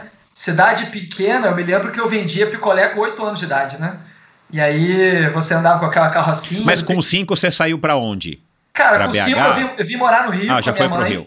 Aham. É, eu vim morar com a minha mãe no Rio, mas todas as férias eu ficava dois, três meses com meus avós, né? Isso, é. É, e é isso, cara. A brincadeira era subir no pé de abuticaba, era o pique-esconde de pular muro. Imagina o meu filho no Rio de Janeiro andando Meu sozinho Deus. na rua. Não, Não tem dá, como. É um moleque que já vai fazer 12 anos e assim, eu não me sinto seguro com que ele vá pra praia sozinho. Não, é, e nem é. E, e não adianta você querer ser o cara que não, não tem nada, vamos lá, é assim na minha infância foi, porque não é a realidade é outra, né? Até porque- Deve ter 20 mil pessoas morando no teu condomínio hoje. É, até porque tem drogado na rua, né? É, Tem- não, tem- é, tem é outra- outra realidade. É. E, e essa realidade, eu amo essa realidade da cidade pequena. E é essa realidade rural, cara, eu amo essa realidade rural. Que você tem que se virar, que você volta, né, a, a, aquele momento raiz de ser, né? Então hoje, sei lá, né, você é old school como eu. Hoje o cara, para fazer triatlo, ele tem pernito, manguito, É. é, roupito de tudo. A gente antes botava jornal para aquecer, cortava meia. Cara, é uma outra realidade que, cara, eu não estou desmerecendo ninguém que usa tecnologia. Mas acho que naquele minuto a gente não tinha essa opção, a gente se virava mais. É. E, e aí isso traz uma resiliência, e que essa resiliência, se você souber usá-la para o teu mundo corporativo, cara, você consegue sobreviver mais às pancadas do dia a dia. E aí eu, Bernardo, acabei, né, por estar numa cidade pequena e rural, me aproximei desse mundo outdoor, sem dúvida. Né? Eu brigo hoje para que meus filhos curtam mais o mundo outdoor e não sejam consumidos né, para esse mundo tecnológico, né, de, de TikTok, de, sei lá, milhões de aplicativos. Difícil, né, Bernardo? De joguinho. Mas o, o problema, cara, é que eles são consumidos na escola. Então, É, pelos é. amigos, é o mundo que eles vivem. Não adianta É. só na sua casa ser diferente. É, e aí não tem mundo perfeito, cara. Eu, eu já coloquei na cabeça que não é o mundo que eu gostaria que ele fosse, mas é o mundo que existe. Né? Então a gente precisa gerenciar esse mundo. E eu, né, até pela minha própria história aqui corporativa, eu né, vim do triatlo, mas o meu primeiro grande evento foi um triatlo off-road, né? Como a gente trouxe o Xterra para o país. E aí quando eu encontrei, falei assim, caraca, eu consegui unir um esporte que eu amo, que é o triatlo, com o meu, meu, meu jeito de ser, que é o mundo outdoor, que é o mundo off-road, o XTR caiu como uma luva, né? Então eu, cara, consegui me dedicar com, cara, com unhas e dentes para construir hoje uma experiência muito legal no país. Então são aí, sei lá, 14 anos de Xterra que acontecem pelo Brasil inteiro. Aliás, eu já organizei um Xterra perto de Abaeté, né? Numa Ah, opa! a Abaeté fica perto de Patinga, numa É. represa, que não me lembro o nome da represa agora, que dentro dessa represa era cheia de piranha, cara. Olha que louco. né? O É. Galvão teve um problema desse lá em Palma, se eu não me engano, também com Pô, o Iron cara, Man. A gente, a gente colocou uma, uma, uma rede e a gente avisou para os atletas: olha, não fiquem para trás, porque as piranhas gostam, cara, de pegar quem tá, de, de- sabe, de, Aham. distanciado aqui. Em grupo ela nunca ataca. Mas brincadeiras à parte, não teve nada com ninguém, estava mais ou menos seguro, né? 100% nunca tá, né? É, Mas tem uma galera lá de Patinga sensacional que, que adora os Xterras, eu curto muito. Tem os embaixadores por lá, nosso embaixador, né, que mora, em- que mora em Caratinga, é nosso cara, embaixador maior, né? Obrigado a galera aí que sempre apoia a gente. Mas como empresa, cara, a gente foi abrindo o leque, né? Eu comecei a fazer não só coisas que eu amava, que eu gostava, como também projetos sensacionais que poderiam alavancar né, financeiramente, né? Um, um lado tipo sobrevivência, crescer e construir. Aí a gente trouxe o Zen Bolt para correr aqui no Rio de Janeiro, né? A gente fez o último FanFest, né? Onde o Flamengo estava jogando lá em Lima e a gente fechou o Maracanã, né? Junto com a Dream Factory, que era a nossa sócia, a gente levou 45 mil pessoas para assistir jogo de futebol no Maracanã, onde não tinha nenhum jogador em campo, eram só telões. Então, cara, a gente começou a pegar esse nosso lado é, empreendedor, desbravador. Você vê que tudo tem uma ligação, né? Desbravador, então... outdoor e canalizou para o esporte. E fluiu bem. Cara, é uma história espetacular. E, e, e para a gente falar aí agora um, um pouco da, do teu lado é, empreendedor, é, foi criado em Abaeté na primeira infância, depois se mudou para o Rio, é, uhum. Você começou a fazer triatlon muito cedo. O que, que te levou a trabalhar no, no, mercado financeiro, né? Porque você saiu do SB procurando é. alguma coisa que, que, que, diz, que, que dissesse mais para você, né? Que significasse mais para você. E é. aí você resolveu empreender. É, o, o, teu, a, a, tua vontade era ser do mercado financeiro, ser um, um banqueiro. mas, mas por que, que você foi para essa área específica que, claro, tem, talvez, né, você vai me corrigir aqui, mas talvez tenha essa, esse apelo né, da grana, numa grana mais fácil, uhum. mais rápida, ou de uma grana maior. Né? É, você só foi assim com o flow do, das companhias, da escola. Como é que você caiu no mercado financeiro? E em quanto tempo que você caiu na real, a ficha caiu, você meio que se desiludiu e falou, cara, deixa eu achar alguma coisa que eu curta? Cara, foi, né, eu, eu estudava administração e aí, óbvio, você está procurando estágio, né, em algum lugar para ganhar seu dinheirinho, para ter sua independência. E aí, nesse minuto, eu né, trabalhava né, próximo, eu, gost, eu gostaria de ser um atleta profissional, né, de viver do teatro, mas é muito difícil. E aí surgiu a possibilidade de trabalhar num banco suíço, né, chamado UBS, Union Bank of Swiss. E eu falei assim, pô, fiz prova, fiz prova 1, prova 2, prova em inglês. Foi engraçado que quando eu fiz uma prova, era meio que obrigatório você ser um mestre de Excel. E eu nem sabia mexer em Excel. Aí quando o cara me entrevistou, ele falou assim, não, mas você manda bem Excel. Eu falei assim, claro, porra, mando muito bem. Mas eu não sabia nada, cara. Eu falei assim, meu Deus do céu. prometi aqui, vou ter que dar um jeito. E aí, cara, passei e comecei a trabalhar no banco e foi no bem, né? Eu ainda não iria ser, né? Faltava muitos degraus ainda, degraus para eu subir aí para ser um, um home broker, alguma coisa do tipo. Mas é, surgiu uma possibilidade de trabalhar com uma pessoa chamada João Henrique Areias, que trabalhava com marketing esportivo, que estava voltando da Espanha e ele era o manager do Sávio, que era um jogador de futebol. E aí, cara, eu aprendi muito com o João. Ele tinha uma empresa chamada Sportlink. Aí eu saí do banco e falei assim, cara, eu quero trabalhar com aquilo que eu gosto, né? Com aquilo ah, que tá. me desafia. E aí nessa, cara, fui trabalhar com o João, eu falei assim, eu ainda posso errar, ainda sou novo, ainda não tenho nenhum filho, se der tudo errado aqui, eu ainda tenho uma casa para morar, eu ainda tenho comida. E eu nessa onda de trabalhar com esporte, eu fiquei ali namorando o Xterra, e aí eu consegui conversar com os gringos, e aí conversa vai, conversa vem, eu fui falando coisas até que um momento eles falaram assim, olha, Bernardo, não dá mais para a gente conversar aqui, se você realmente quer fazer um Xterra no país, vem aqui conversar com a gente no Havaí. Eu falei assim, caraca, como é que eu vou fazer Porque a sede, a sede é lá ou era por causa do Mundial? Não, a sede da empresa fica lá. Fica em Legal. Honolulu. E aí eles me chamaram para conversar com eles e falei assim, olha, tem a etapa final do Xterra aqui, vem aqui encontrar com a gente. Cara, eu peguei milhas do namorado da minha mãe na época, comprei um computador parcelado em milhões de vezes, liguei pro Alexandre Ribeiro, eu falei assim, irmão, deixa eu dormir na tua casa aí, não tenho dinheiro para pagar um hotel. Né? Até a Fernanda Kelly me ajudou a dormir, tomar banho na casa dela, porque teve um dia que a casa do Ribeiro ficou tão cheia, cara, que eu não tinha mais como ficar lá, fui dormir no carro dele, se ele estiver escutando isso aqui, Ele, assim, ele me chamava de menino Ele tá, pode deixar que ele tá, não ele me, perde. ele me chamava de menino maluquinho, era o meu apelido. ele falou assim: maluquinho, cara, o sofá tá cheio, o chão da sala tá cheio, cara, tudo tá cheio, mas olha, tem meu carro. Se você quiser dormir dentro do carro, você pode dormir. Cara, eu dormi dentro do carro lá uma semana, botava lá o, né, o vidro meio entreaberto, assim, porque o segurança não podia me ver, né? Porque não podia dormir no estacionamento. E aí, cara, foi, consegui fazer um, né, um bate-papo lá com os gringos que organizavam a Xterra, me apresentaram lá para os outros organizadores como o organizador do Brasil, mas eu não tinha nada ainda. Voltei com uma cartinha e aí comecei a visitar várias empresas, até que uma dessas empresas que me escutou era a Nissan, e a Nissan estava abrindo uma fábrica no Brasil. Cara, É, nessa, nessa brincadeira de abrir fábrica no Brasil, eu consegui falar com a gerente de marketing que não me deu muita bola, não me respondeu, não respondeu retorno.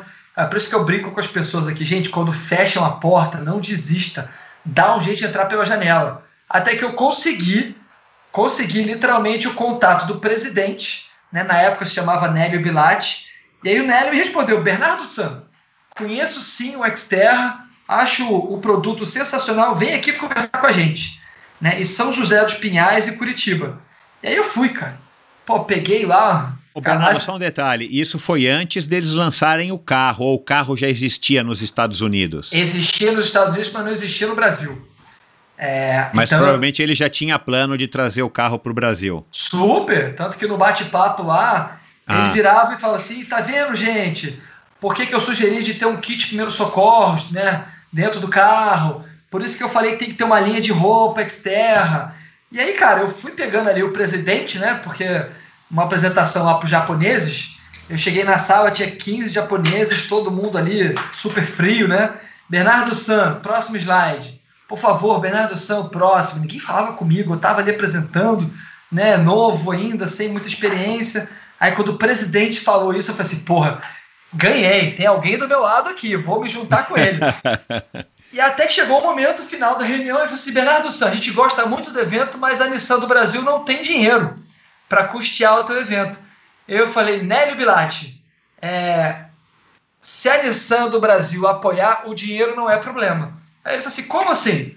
Aí eu expliquei que quando eu estava lá na Havaí, eu conheci um, um diretor da Nissan, que eu não sabia o que, que era ainda, que trabalhava nos Estados Unidos, que disse que se eu pudesse, é, que eu- se eu precisasse da ajuda dele, era só ele fazer um contato que ele ajudava a fazer acontecer o Xterra no Brasil, que o Xterra era uma plataforma esportiva muito importante para a Nissan lá fora. Eu lembrei do nome dele, chamado Stephen Willett, e aí no meio da reunião eu falei assim, Nélio Sam, eu conheço o Stephen Willett, dá para você dar uma ligadinha para ele? Aí ele falou assim: Caraca, quem é Stephen Willett? Eu falei assim: Ah, ele trabalha aí na Nissan, é, vamos ver quem é. Aí, cara, ele pediu para a secretária dele, eu, chamo, eu lembro até hoje, a Rosângela. A Rosângela saiu da sala e a Rosângela foi lá e foi pesquisar e ela voltou nisso. Eu fiquei ali enrolando, né, falando de alguma coisa. Aí a Rosângela cochichou no ouvido dele, né, Liu? Né, o Stephen Willett. Aí eu vi que ele deu uma, uma respirada funda, assim, regalou os olhos e falou assim: Caraca, você falou com o Stephen Willett? Eu, pois é, falei e tal. É, ele falou assim, Bernardo, o Stephen Willett, ele é o Senior Vice President de Marketing Global da Nissan. Opa, Cara, é o cara. Para eu falar com ele, eu sou presidente do Brasil, eu tenho que falar com o presidente das Américas, que fala com o cara das Américas, que fala, que eu falo assim, porra, Nossa, eu falei, tá vendo? Né? No mundo acontece porque tem que acontecer. E aí a gente fez uma triangulação, né? Ele não sabe disso, mas eu posso falar agora aqui para você. Eu não tinha CNPJ, eu não tinha nada. Eu tinha o cantinho da minha mesa ali do meu quarto, com um computador parcelado, que eu falava para a Nissan que tinha já umas rixas de marca esportiva, mas não tinha nada. Tinha um amigão meu que fez um site, né, que colocou uma historinha ali, porque o site aceita tudo um outro amigo que fez uma apresentação que um dia, se eu conseguisse um dinheiro, eu pagaria ele, porque eu não tinha dinheiro para pagar. E aí, cara, a Nissan foi, foi acreditando, foi acreditando, até que, cara, a Nissan falou assim: Bernardo, vem aqui em São Paulo, né? A gente tem uma notícia para você. E eu falei assim: caraca, cara, eu preciso me unir a alguém aqui para me ajudar nessa guerra, porque eu não sei nem organizar o evento, né? Eu não sabia produzir o evento. E aí, na época, tinha uma empresa né, do Gaioto né, o Gaioto de Luca, na época. Claro, claro, né, Gaioto. que, que, que me ajudou muito no começo da história. E aí eu falei assim, Gaioto, tudo bem? Meu nome é Bernardo e tal, tal, tal. Preciso de uma empresa aqui para produzir um evento. Cara, eu tenho uma reunião com a Nissan aí em São Paulo. Cara, você topa aí comigo? Eu tô sentindo aí uma coisa positiva, precisar muito de você para organizar esse evento. E aí, cara, a gente foi na reunião e no meio da reunião, ela falou assim: olha, é, a gente conseguiu, eu queria te dar os parabéns. Eu falei assim, mas conseguiu o quê? Eu não entendi. Cara, a Nissan do Japão vai mandar uma verba para fazer o evento do Brasil. Eu Uau. falei assim, caraca! É, e a gente precisa agora fechar aqui o contrato e tal. Eu falei assim, puta que pariu, não tem nem CNPJ. Como é, como é que eu vou fazer esse contrato aqui, cara, acontecer? E aí eu falei assim, é, e tal, e desconversa dali, desconversa daqui. Aí arrumei um contador, o cara, não, demora um mês para conseguir o CNPJ, pelo amor de Deus. Tem que dar um jeito de conseguir esse CNPJ antes. E era uma verba alta, porque vinha uma verba aí para ativar também a fábrica da Nissan. E tá, cara, foi sensacional. Então foi uma fase da vida onde a gente criou lá o, o dia do funcionário, né? A gente, cara, levou uma equipe da Nissan gigante, fez endomarketing gigante, estimulou a qualidade de vida. Hoje a Nissan tem uma equipe de corrida, tem um dia da semana que os funcionários podem se dedicar ao treino. Cara, foi, foi, foi fundamental. Foi muito bacana a experiência e aí nasceu né, a X3M. E aí a gente fez né, vários outros eventos. E aí eu fiz já o circuito da fila. A gente fez a primeira corrida noturna do país, cara. Então o X3M sempre foi muito Ah, é? empreendedor. Que legal. Depois surgiram muitas outras. A gente É. a gente tá sempre ali empreendendo, cara. Eu curto muito abrir um caminho para a galera vir atrás seguindo. Né? Acho que isso faz parte do empreendedor. Aí tem que aceitar ser copiado, faz parte. E quando, Exato, o, cara, é. quando o cara te copia, é um elogio. Faz parte. Exatamente, É, é. mostra que você tá ali se desafiando e reconhece, pô, esses caras são bons. Né? Óbvio que eu erro pra caraca também, Michel. Eu costumo brincar aqui que quando você se coloca a fazer coisas fora da caixa, a chance de você errar é muito maior. Mas tudo bem, eu erro, peço desculpa, cara, reco recomeço, eu, eu- aliás, eu reconheço a nossa força de vontade aqui em, em virar a curva muito rápido. A gente está lá numa reta, se tem um buraco, não tem nenhum problema de a gente mudar de ideia. Cara, tem um buraco no meio do caminho, vamos fazer diferente. E foi assim que a gente construiu a história da companhia, foi assim que a gente cresceu, foi assim que nasceu o primeiro Xter com o patrocínio da Nissan do Japão, né? Muito louco. E aí a Então. gente, cara, veio um, veio um cenário muito positivo, até que, sei lá, uns oito anos depois eu acabei vendendo a X3M para um fundo de investimento, né? Muito legal, e acabei tendo aí uma, uma independência financeira muito boa que me deixou fazer aquilo que eu gosto. Né? Então eu acho que quando você faz o que gosta, você se dedica de coração, você entrega sua alma, e é o que a gente faz aqui hoje na companhia. Todos os eventos aqui são extremamente pensados com carinho. A gente tem, cara, muita coisa para contar, muitas histórias positivas do mundo corporativo. E eu, Bernardo, eu acho que eu ficaria com você aqui mais umas três horas só contando do lado positivo do como é, co- como é bacana fazer as pessoas né, chegarem felizes, cumprirem ali as suas metas, se desafiarem, não importa qual é o desafio. E gerir equipe, né? Eu costumo dizer aqui que eu sou um CEO bem complexo. Porque quando o cara vira para mim, né, que sou um cara que já passei, que já fui para Everest, que já fiz Antártica, um monte de coisa, o cara vira para mim e fala assim: olha, pô, Bernardo, desculpa, cara, eu não tive tempo de fazer aquele relatório. Eu falei assim, pô, cara, quando eu fui lá para Antártica, eu saía para correr três e meia da manhã. Eu foquei em alguma coisa, então você tem que focar também em gerenciar o seu tempo. O que é prioridade, o que não é prioridade, o que é meta, o que é realmente importante. Então, são desculpas que eu sei que o dia a dia corporativo ele, ele acaba trazendo, mas que os ensinamentos do esporte e os ensinamentos do nosso dia a dia de se desafiar constantemente fazem ou contribuem para a gente vencer no mundo do dia a dia do trabalho. É um pouco por aí, cara. Eu sou muito feliz com o que eu faço, sou muito feliz com os filhos, família que eu tenho. É, eu posso me dizer aqui que eu sou uma pessoa que adora segunda-feira. Eu fico louco para chegar segunda-feira, porque eu curto muito o que eu faço. Então, eu desejo para todo mundo né, um momento onde vocês possam virar a chave de vocês e encontrarem, né? Se vocês conseguirem encontrar aquilo que te traga felicidade, que te traga, acho que, desafios bacanas. Um pouco por aí.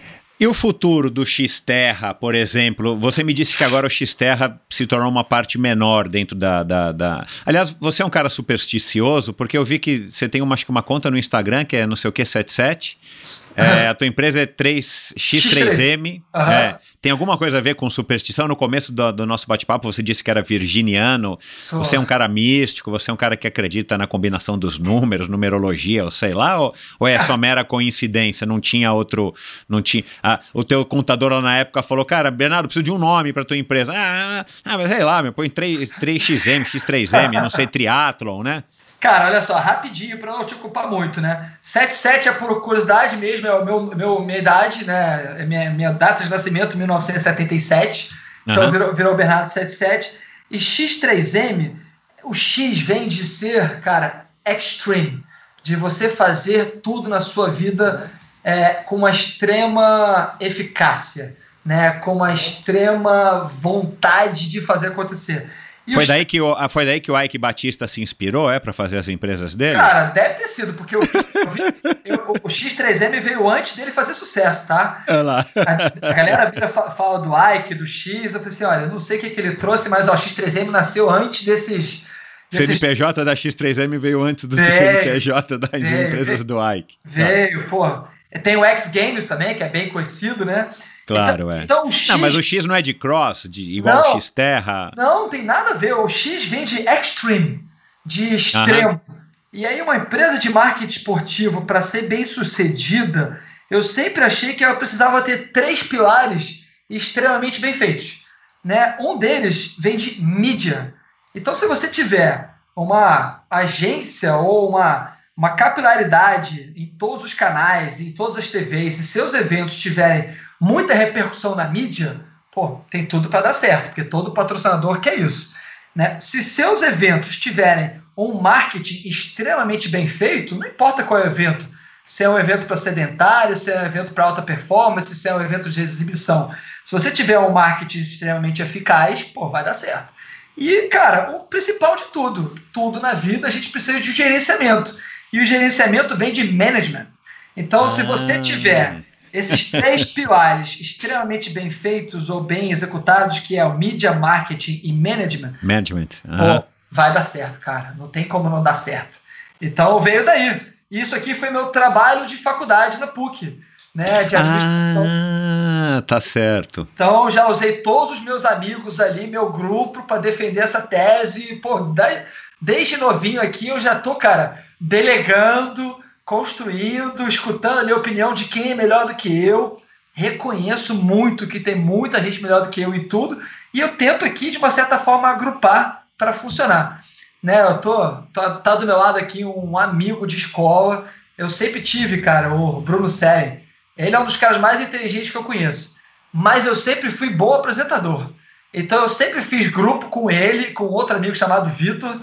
Cara, era, era certeza do trabalho ser bem feito, cara. Só que chegava na hora eu que apresentava. Eu, Entendi. deixa que eu apresente esse negócio aqui, porque eles mandaram muito bem. E, cara, funcionou. E aí eu passei minha jornada de PUC com o meu CR ali, o CR do Bruno é 9 alguma coisa, e o meu era 6 e os quebrados. E a gente tá junto aqui, ó, nessa guerra da vida. Muito bom. Cara, é, e o futuro do X-Terra, né? É, existe alguma coisa a Existe. nível mundial? Você chegou, você chegou, você tem alguma independência hoje com relação às provas que você faz? Eu não sei como é que são no mundo, mas as tuas viraram festivais, né? Até por conta de otimização de custo, né? Então, olha, Ah, É uma história muito bacana. Muito, muito O- bacana. O Exterra do Brasil é o único país do planeta que a, a, né, que a X3M é dona da marca. Nós não somos uma franquia. Diferente do Iron Man, né, que é um É. puta de um evento, mas hoje o Galvão produz para a marca Iron Man, exato. né? Eu não produzo para ninguém, o evento é nosso. É, a gente fez um movimento de comprar a marca externa no país. Então, a gente tem uma independência para sim fazer ajustes, apesar de fazer parte do circuito global. O único país no mundo que é independente, que não é uma franquia, é o Brasil. E aí isso dá para a gente aqui uma, uma margem, né, para a gente ter um poder maior também sobre as outras franquias, para a gente poder dialogar e construir. Então a gente acaba perpetuando a marca. Então o Xterra está numa pegada hoje é, de extensão de relacionamento com o seu cliente. E está, obviamente, usando as plataformas virtuais que estão disponíveis no mundo para isso. Então a gente se associou a uma plataforma francesa chamada Running Heroes, que é uma plataforma que traz aí uma gamificação, né? O que a gente vende hoje no nosso mercado real é se desafie e traga a sua recompensa, que hoje é lá, um, sabe, uma medalha, uma camisa, né, um troféu, alguma coisa assim. O mundo virtual, cara, ele já está gamificado há muito tempo, mas só agora ele está chegando no mundo da corrida. Só que existem várias né, soluções né, brasileiras que são muito rasas, que não tem tecnologia, que não tem engajamento, que não somam pontos, que é literalmente ali você, porra, é, vender camisa e medalha. E eu não acreditava nisso até que a gente encontrou essa Running Heroes e a gente propôs para o cara de ter lá dentro vários desafios do Xterra então, cara, a experiência é diferente. Não é a mesma coisa que a gente né, se desafiar ali pessoalmente, mas hoje, no momento de pandemia, ele está sendo realmente uma plataforma para as pessoas se desafiarem, se manterem ativas, a treinarem, e quando tudo voltar ao normal, ela vai continuar. Ela vai somar com o mundo real. Ela não veio para substituir os eventos reais. A gente, em vez de se falar aqui, sei lá, o Xterra tem 10, 13 etapas no ano, em vez da gente se falar 13 vezes no ano, a gente vai se falar 52 vezes. Claro. Porque a gente é. tem desafios semanais aqui, você soma ponto e troca por crédito, e você compra coisa, e aí você pode ter aquela pegada ali de, sabe, a recorrência, né? Aquele diálogo constante com o teu consumidor. Então, acho que o desafio do Xterra hoje, ele é, cara, transbordar, né? Como é que eu transbordo ao mundo físico, ao mundo evento, como é que eu transbordo como marca estilo de vida? A gente já veio fazendo isso ao longo do tempo, com, né, com, cara, com e-commerce, com subprodutos, com cara, training camps. Cara, o Xterra já aconteceu em tudo quanto é lugar do Brasil, né? Da Amazônia a Floripa, a, sei lá, né? Hoje A- tem a- até no Beach Park. até no Beach Park, que foi sensacional, né? Foi sensacional. E aí, cara, a gente tem essa capilaridade e surfa muito bem isso. Né? E o nosso cliente ele gosta disso. Apesar de que tem provas que, cara, se eu tirar a prova do circuito, a galera me mata. Né? Tiradentes não pode sair de jeito nenhum. Né? Búzios não pode sair de jeito nenhum, que é aqui do lado do Rio de Janeiro. Né? Ilha Bela, que foi onde tudo começou. Infelizmente não vai ter Ilha Bela esse ano, mas ano que vem tem. Cara, já teve prefeito em Ilha Bela usando o Xterra como promessa de campanha. Então, Cara, isso é um case, hein? Isso aí pra É. mostrar pro patrocinador. pô, é um case demais, dá morte lá se o Xterra não continuar em Ilha Bela. Né? Você chega na cidade tá, e a gente contrata 400 pessoas da ilha para trabalhar, né? Então, se eu me candidatasse a vereador lá, o maior vereador tem 200 votos, né? Então, é muito bom, cara. E a- essa, essa, essa premissa de você chegar e so- assim, entender que você é querido é muito bom. Isso é Ô. evento, né? Não o Bernardo Fonseca. O XTR é querido, vamos dizer O assim. Xterra, é. O, o Bernardo, ah, eu não sei se a nível mundial, agora falando do, da, da prova, o evento esportivo, não da plataforma, talvez, Aham. o que, que o, Xterra se tornou, com marca de, de roupa, né? Roupa de borracha, enfim, vocês têm um. Aham. Mas falando do- da modalidade em si, ah, o gravel, por exemplo, ele tá no radar de vocês? Você sabe se tá no radar dos gringos? De repente, é, fazer provas onde, en- onde entre o gravel, não sei se aqui no Brasil, né? Porque no- o gravel no Brasil ainda está muito incipiente. É, e depois já emendando, você deve estar ligado nos triatlons extreme, né? Que é uma modalidade de triatlon extremo, né? No Brasil a gente tem alguns, é, quase todos ou todos já passaram por aqui, Fodax Man, Solo Man, é, Patagon Man, lá na Patagônia, que aliás é uma, uma prova com a tua cara. Ah, é, será que existe espaço? A gente pode ver algum dia, ainda mais vindo do, do Bernardo Fonseca, um ex-terra extreme? Que o cara tem que escalar, né? Fazer uma prova, sei lá, vai para Itatiaia, sobe e desce, nada numa, numa represa lá com, com temperatura de 10 graus. Aí existe Cara. alguma coisa no radar? eu acho que nesse minuto, como o X3M não tá no radar. Porque a gente tá num, num, num formato de companhia, acho que tem espaço para todo mundo, né? É, o Xterra é muito participativo. Né? O Xterra, ele no começo, Ah, tá. ele era É evento de massa, né? extremamente difícil. Não que não seja difícil hoje, mas ele precisa, ele tem ali, gira 5 mil, 7 mil pessoas tem inscritas lá em Tiradentes. E aí, como modelo de negócio, é, a gente hoje tem um custo de companhia muito grande para se movimentar. E aí, como tem, né, cara, tem lá empresas que produzem essas provas extremas, né, como a Alexandre Ribeiro, tem né, o O Hanakari e o, e o OB. o, o 135, né? O B135, tem o espaço dele. é, mas ele hoje ele não é o core business dele, né? Ele tem uma companhia que é onde ele trabalha, tem lá o dia a dia dele, que é outro, e tem o side business, que é fazer o amor dele, que é fazer o B. Né? O B135, que é do caraca, um puto evento. Mas, como é nicho, como é nicho, são poucas pessoas que participam. Sim, Então a gente se posicionou fora do nicho. E aí, como companhia, a gente acredita que para evento ser nicho, ele tem que estar na TV. Se ele não está na TV, ele não tem escala, então automaticamente ele não tem patrocínio. exato, é. é. Né? Então, se ele não está na TV, ele tem que ter no mínimo 5 mil pessoas para ele ter um movimento grande, um fluxo grande ali de, de receita, não só de, de inscrição, receita de AIB, receita de merchandising, receita de village. Então eu aprendi isso ao longo da carreira. E aí, por exemplo, a gente tem um evento que é para, sei lá, 12 pessoas, mas é um paredão de escalada na Globo.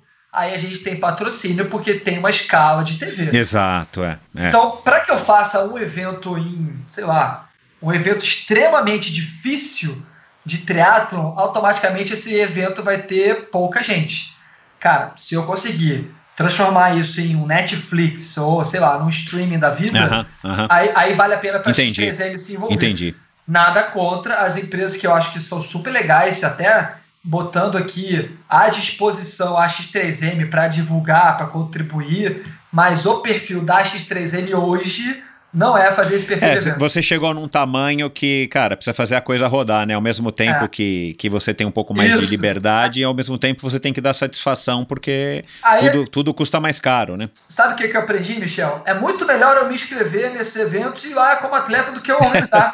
Sem dúvida. É, Pô, vou ter muito menos dor de cabeça. Cara, Exato, exato, exato.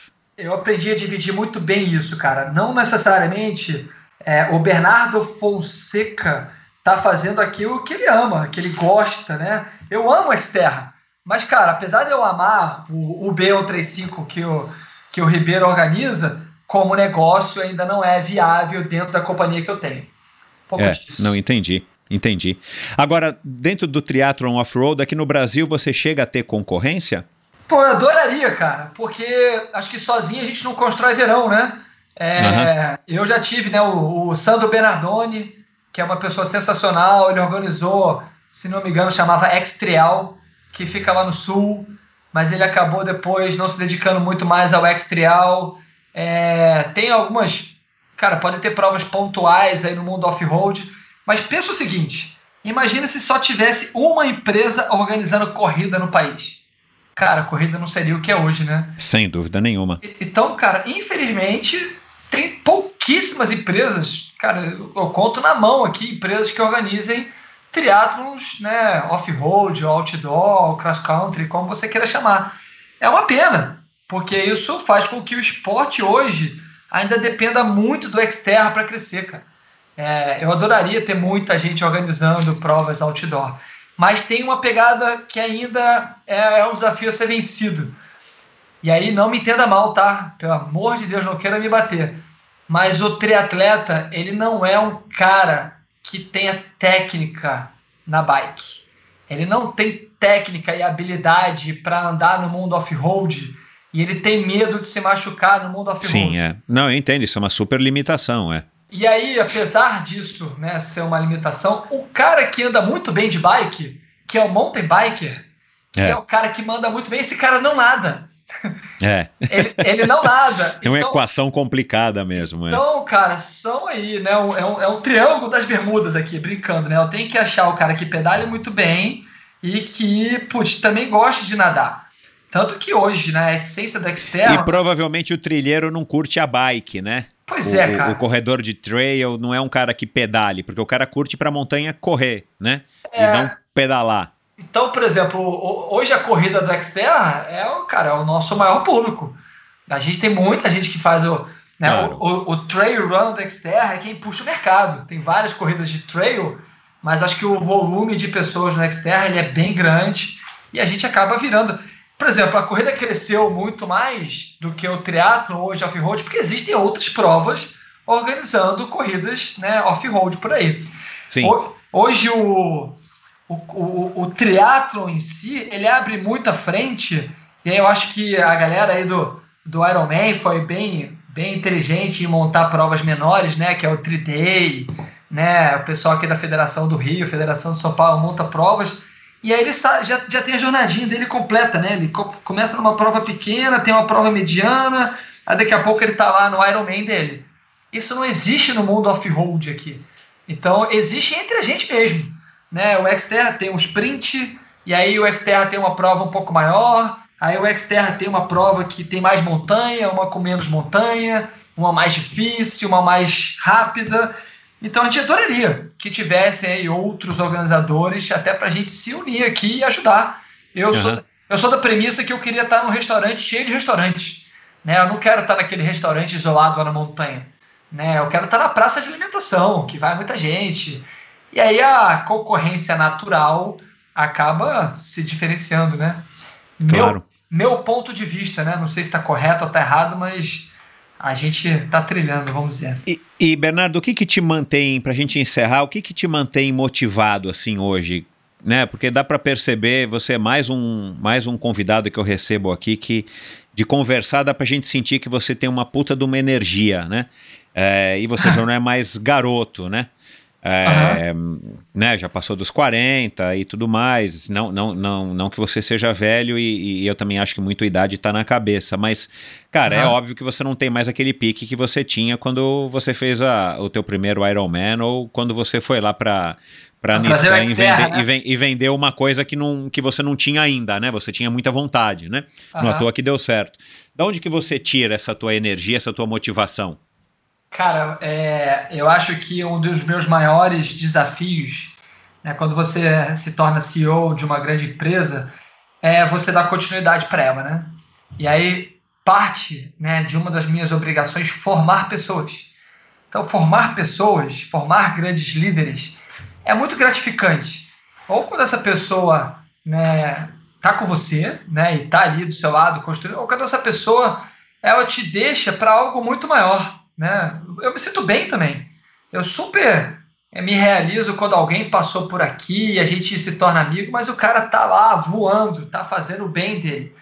Eu, Bernardo, né, acho que financeiramente tenho aqui uma independência, mas eu sou muito ativo, como você falou, e o que me motiva, além de construir pessoas, é, cara, é, eu poderia falar que é empreender.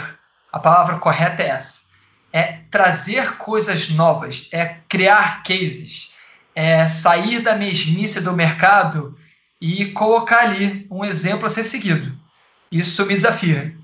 Aliás, eu às vezes paro para me criticar e eu falo assim, pô, cara, faz tempo que a gente não cria nada aí que as pessoas co- co- copiem, né?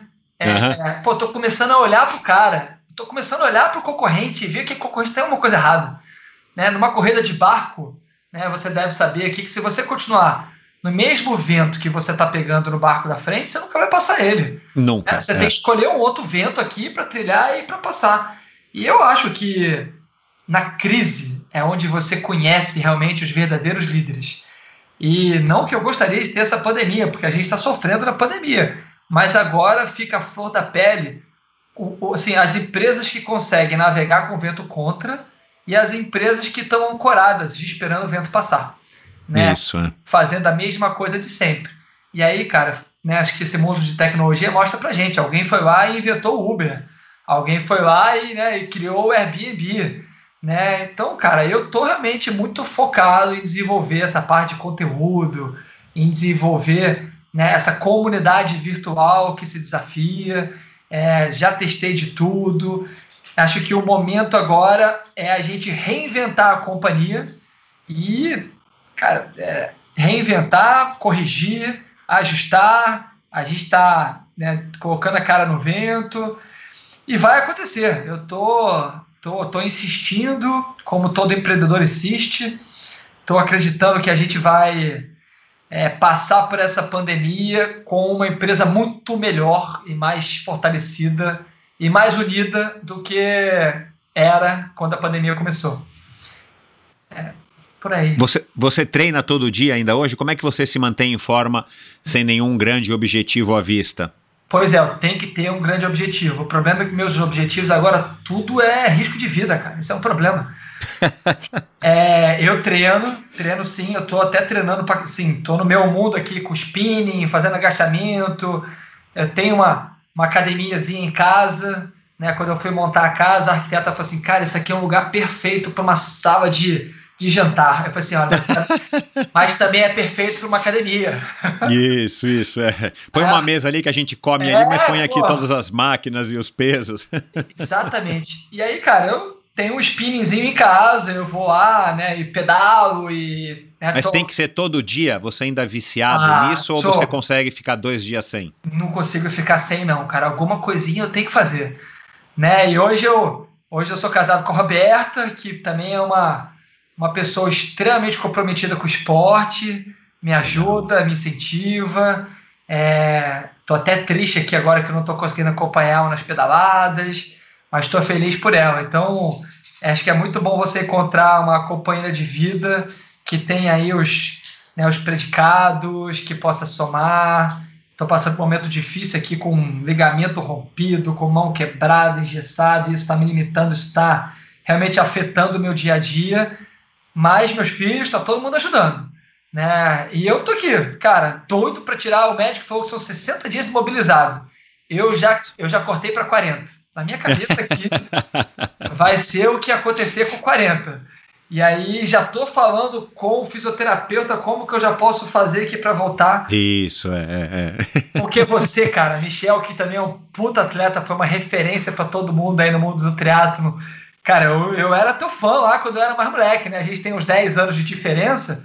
Então, quando você tava com teus títulos, eu escutava. Pô. Pois é, pois é verdade, né? Agora, a diferença agora, pelo menos eu acho que não tem. É. Mas naquela época é verdade. Eu com 20, 22, você era, você tava com 12, olha lá. lá. Pois é, então, o tal do Michel Bogli, caraca, esses nomes aí, porra, Michel Bogli, Alexandre Ribeiro, vocês eram meu, meus, ainda são, né? Meus ídolos, pô, me inspiraram. O Alexandre Ribeiro me convencendo, cara. Não sei se te convenceu também. A na competição, na semana da competição, a tomar o primeiro xixi do dia. Você já fez isso? não, não.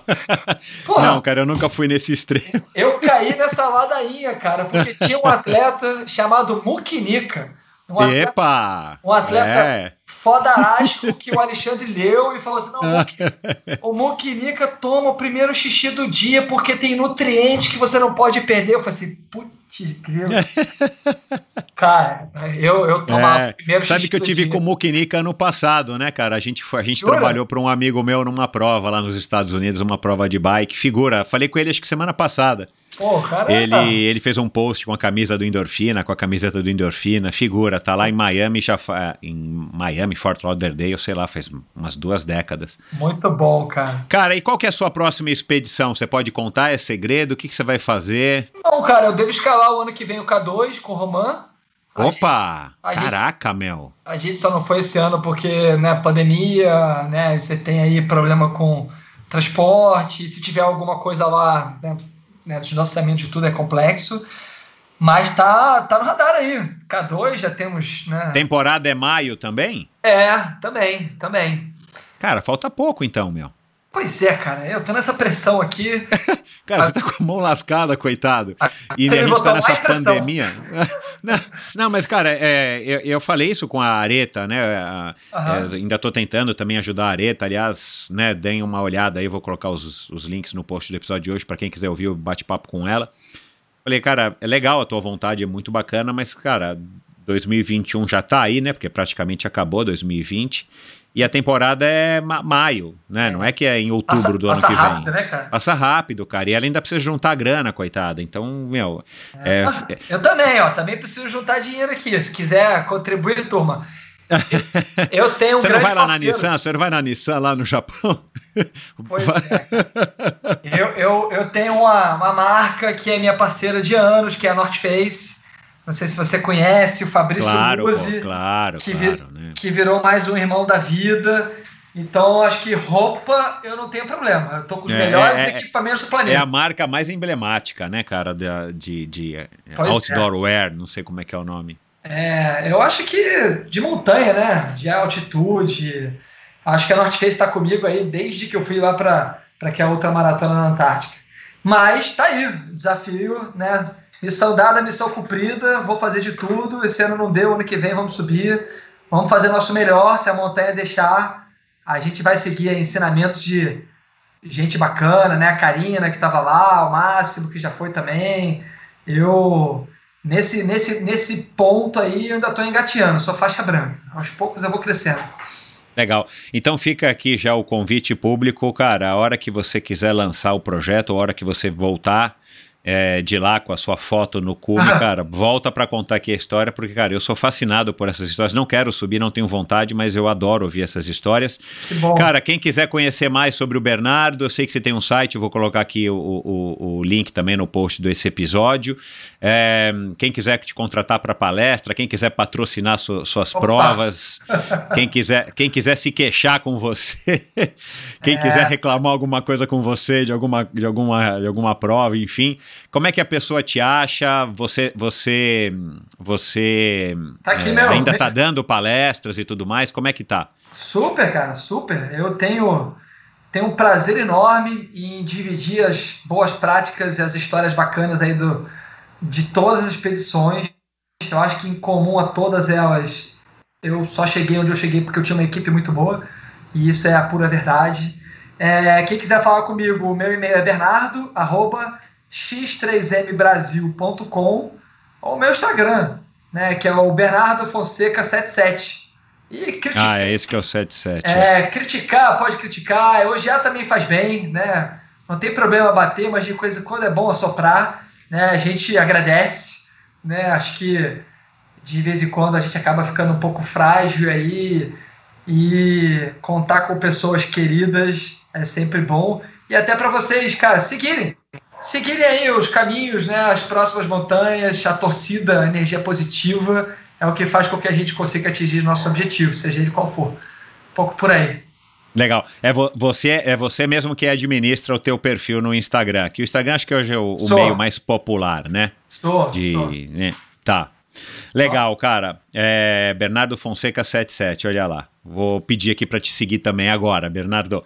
É, cara, muito obrigado, meu. Parabéns aí pela tua história, parabéns pela trajetória, pelas tuas conquistas, não só como, como atleta, aventureiro, mas como empresário, de fato, empreender no, no nosso país, ainda mais no, no ramo esportivo, ainda mais nesse segmento que você escolheu, né? Inicialmente o triatlon e agora sabiamente abrindo aí as portas para outros eventos, é, é um trunfo e, e vida longa aí para X3M, vida longa aí para você, cara, bastante saúde e aventuras.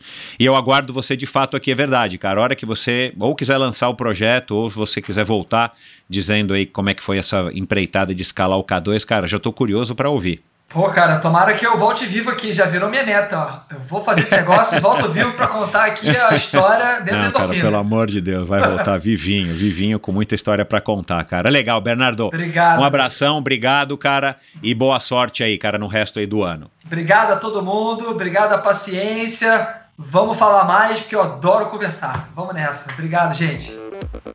E é isso, pessoal. Espero que vocês tenham curtido esse bate-papo. Um cara super interessante, um cara super pilhado, um cara super.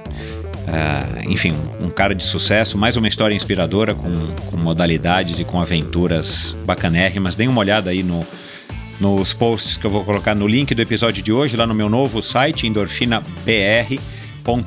Dá uma olhadinha lá, o site está novo, está reformulado. Aproveita se você curtiu esse episódio, se você quer receber é, toda sexta-feira um, uma newsletter curtinha com ah, alguns lembretes dos episódios mais recentes e com dicas e, e, e notícias que eu gosto de compartilhar, que eu vou fazer questão de compartilhar com vocês. Vai lá e assinem também. E é isso, pessoal. Dê um alô pro Bernardo. Vocês vão ter que pedir para serem aceitos nas redes sociais dele, mas eu acho que vale a pena e eu acho que ele vai aceitar. E também aí eu vou colocar todos os links para as redes sociais é, do Xterra, da X3M, para que vocês também possam acompanhar para quem se interessa aí pelos triatlons é, off-road, pelas provas de trail running, pelas provas de natação que eles organizam. E é isso. Deem um alô também para mim. Digam para mim se vocês gostaram desse bate-papo, quem que vocês querem ouvir aqui nos próximos episódios do Endorfina.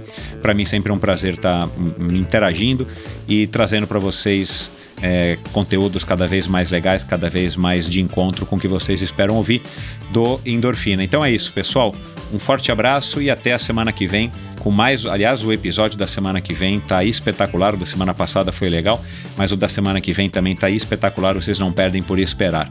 Um abraço. Esse episódio foi um oferecimento da Seven Sherpas. Seven Sherpas tem como lema explorar o mundo praticando esportes. A Seven Sherpas é uma empresa com sede na Califórnia, especializada em experiências esportivas nos destinos mais top do mundo, com roteiros exclusivos e desenhados por experts em viagens e esportes. Além do calendário de viagens programadas, a Seven Sherpas tem como grande diferencial os day rides em mais de 30 cidades pelo mundo e viagens customizadas para você, sua família ou grupo de amigos. Para saber mais, visite sevensherpas.com, lembrando que o Seven é o número 7 em numeral, e siga arroba Seven Sherpas no Instagram. Esse episódio também foi um oferecimento da Bovem. A Bovem é uma comercializadora, uma gestora e uma geradora de energia. Assim como para os meus convidados, para a Bovem energia é um assunto muito sério, uma empresa sólida e confiável com profissionais experientes e treinados para lhe oferecer agilidade no atendimento, robustez e competência na condução dos negócios. Saiba mais em bovem.com.br. De energia, a Bovem entende. E esse episódio também foi um oferecimento da Supacas, a marca californiana de acessórios dos acessórios mais coloridos e casuais do mercado. Encontre os produtos da Supacas no site ultracicle.com.br ou nas melhores lojas do ramo, que por acaso você também encontra ali no site ultracicle.com.br. E se você tiver interessado em comprar alguma coisa para equipar sua bike, ou se você tiver oportunidade ou interesse de comprar um presente para alguém, você tem frete gratuito para compras a partir de 100 reais, exclusivamente para você ouvinte do Endorfina. Basta entrar no site ultracicle.com.br e antes de finalizar a sua compra, digite a palavra endorfina no campo de cupom de desconto antes de fazer a, o pagamento. Então você vai receber de graça todos os produtos que você comprou a partir de 100 reais aí no conforto da sua casa. Vai lá, arroba Supacas, com Z no final, BR. Arroba SupacasBR é o perfil oficial da marca aqui no Brasil. E esse e todos os episódios do Endorfina são editados pela produtora Pulsante. Obrigado por ouvir esse episódio do Endorfina. Acesse o endorfinabr.com, vá no post do episódio de hoje para conhecer um pouco mais sobre o meu convidado e alguns assuntos abordados em nossa conversa. Lá você ainda encontra todos os episódios do Endorfina. Siga o Endorfina BR no Instagram e confira imagens inéditas e inusitadas dos meus convidados. Participe enviando comentários e sugestões. Se você curtiu, colabore assinando o Endorfina no seu agregador de podcasts preferido e compartilhando com seus amigos.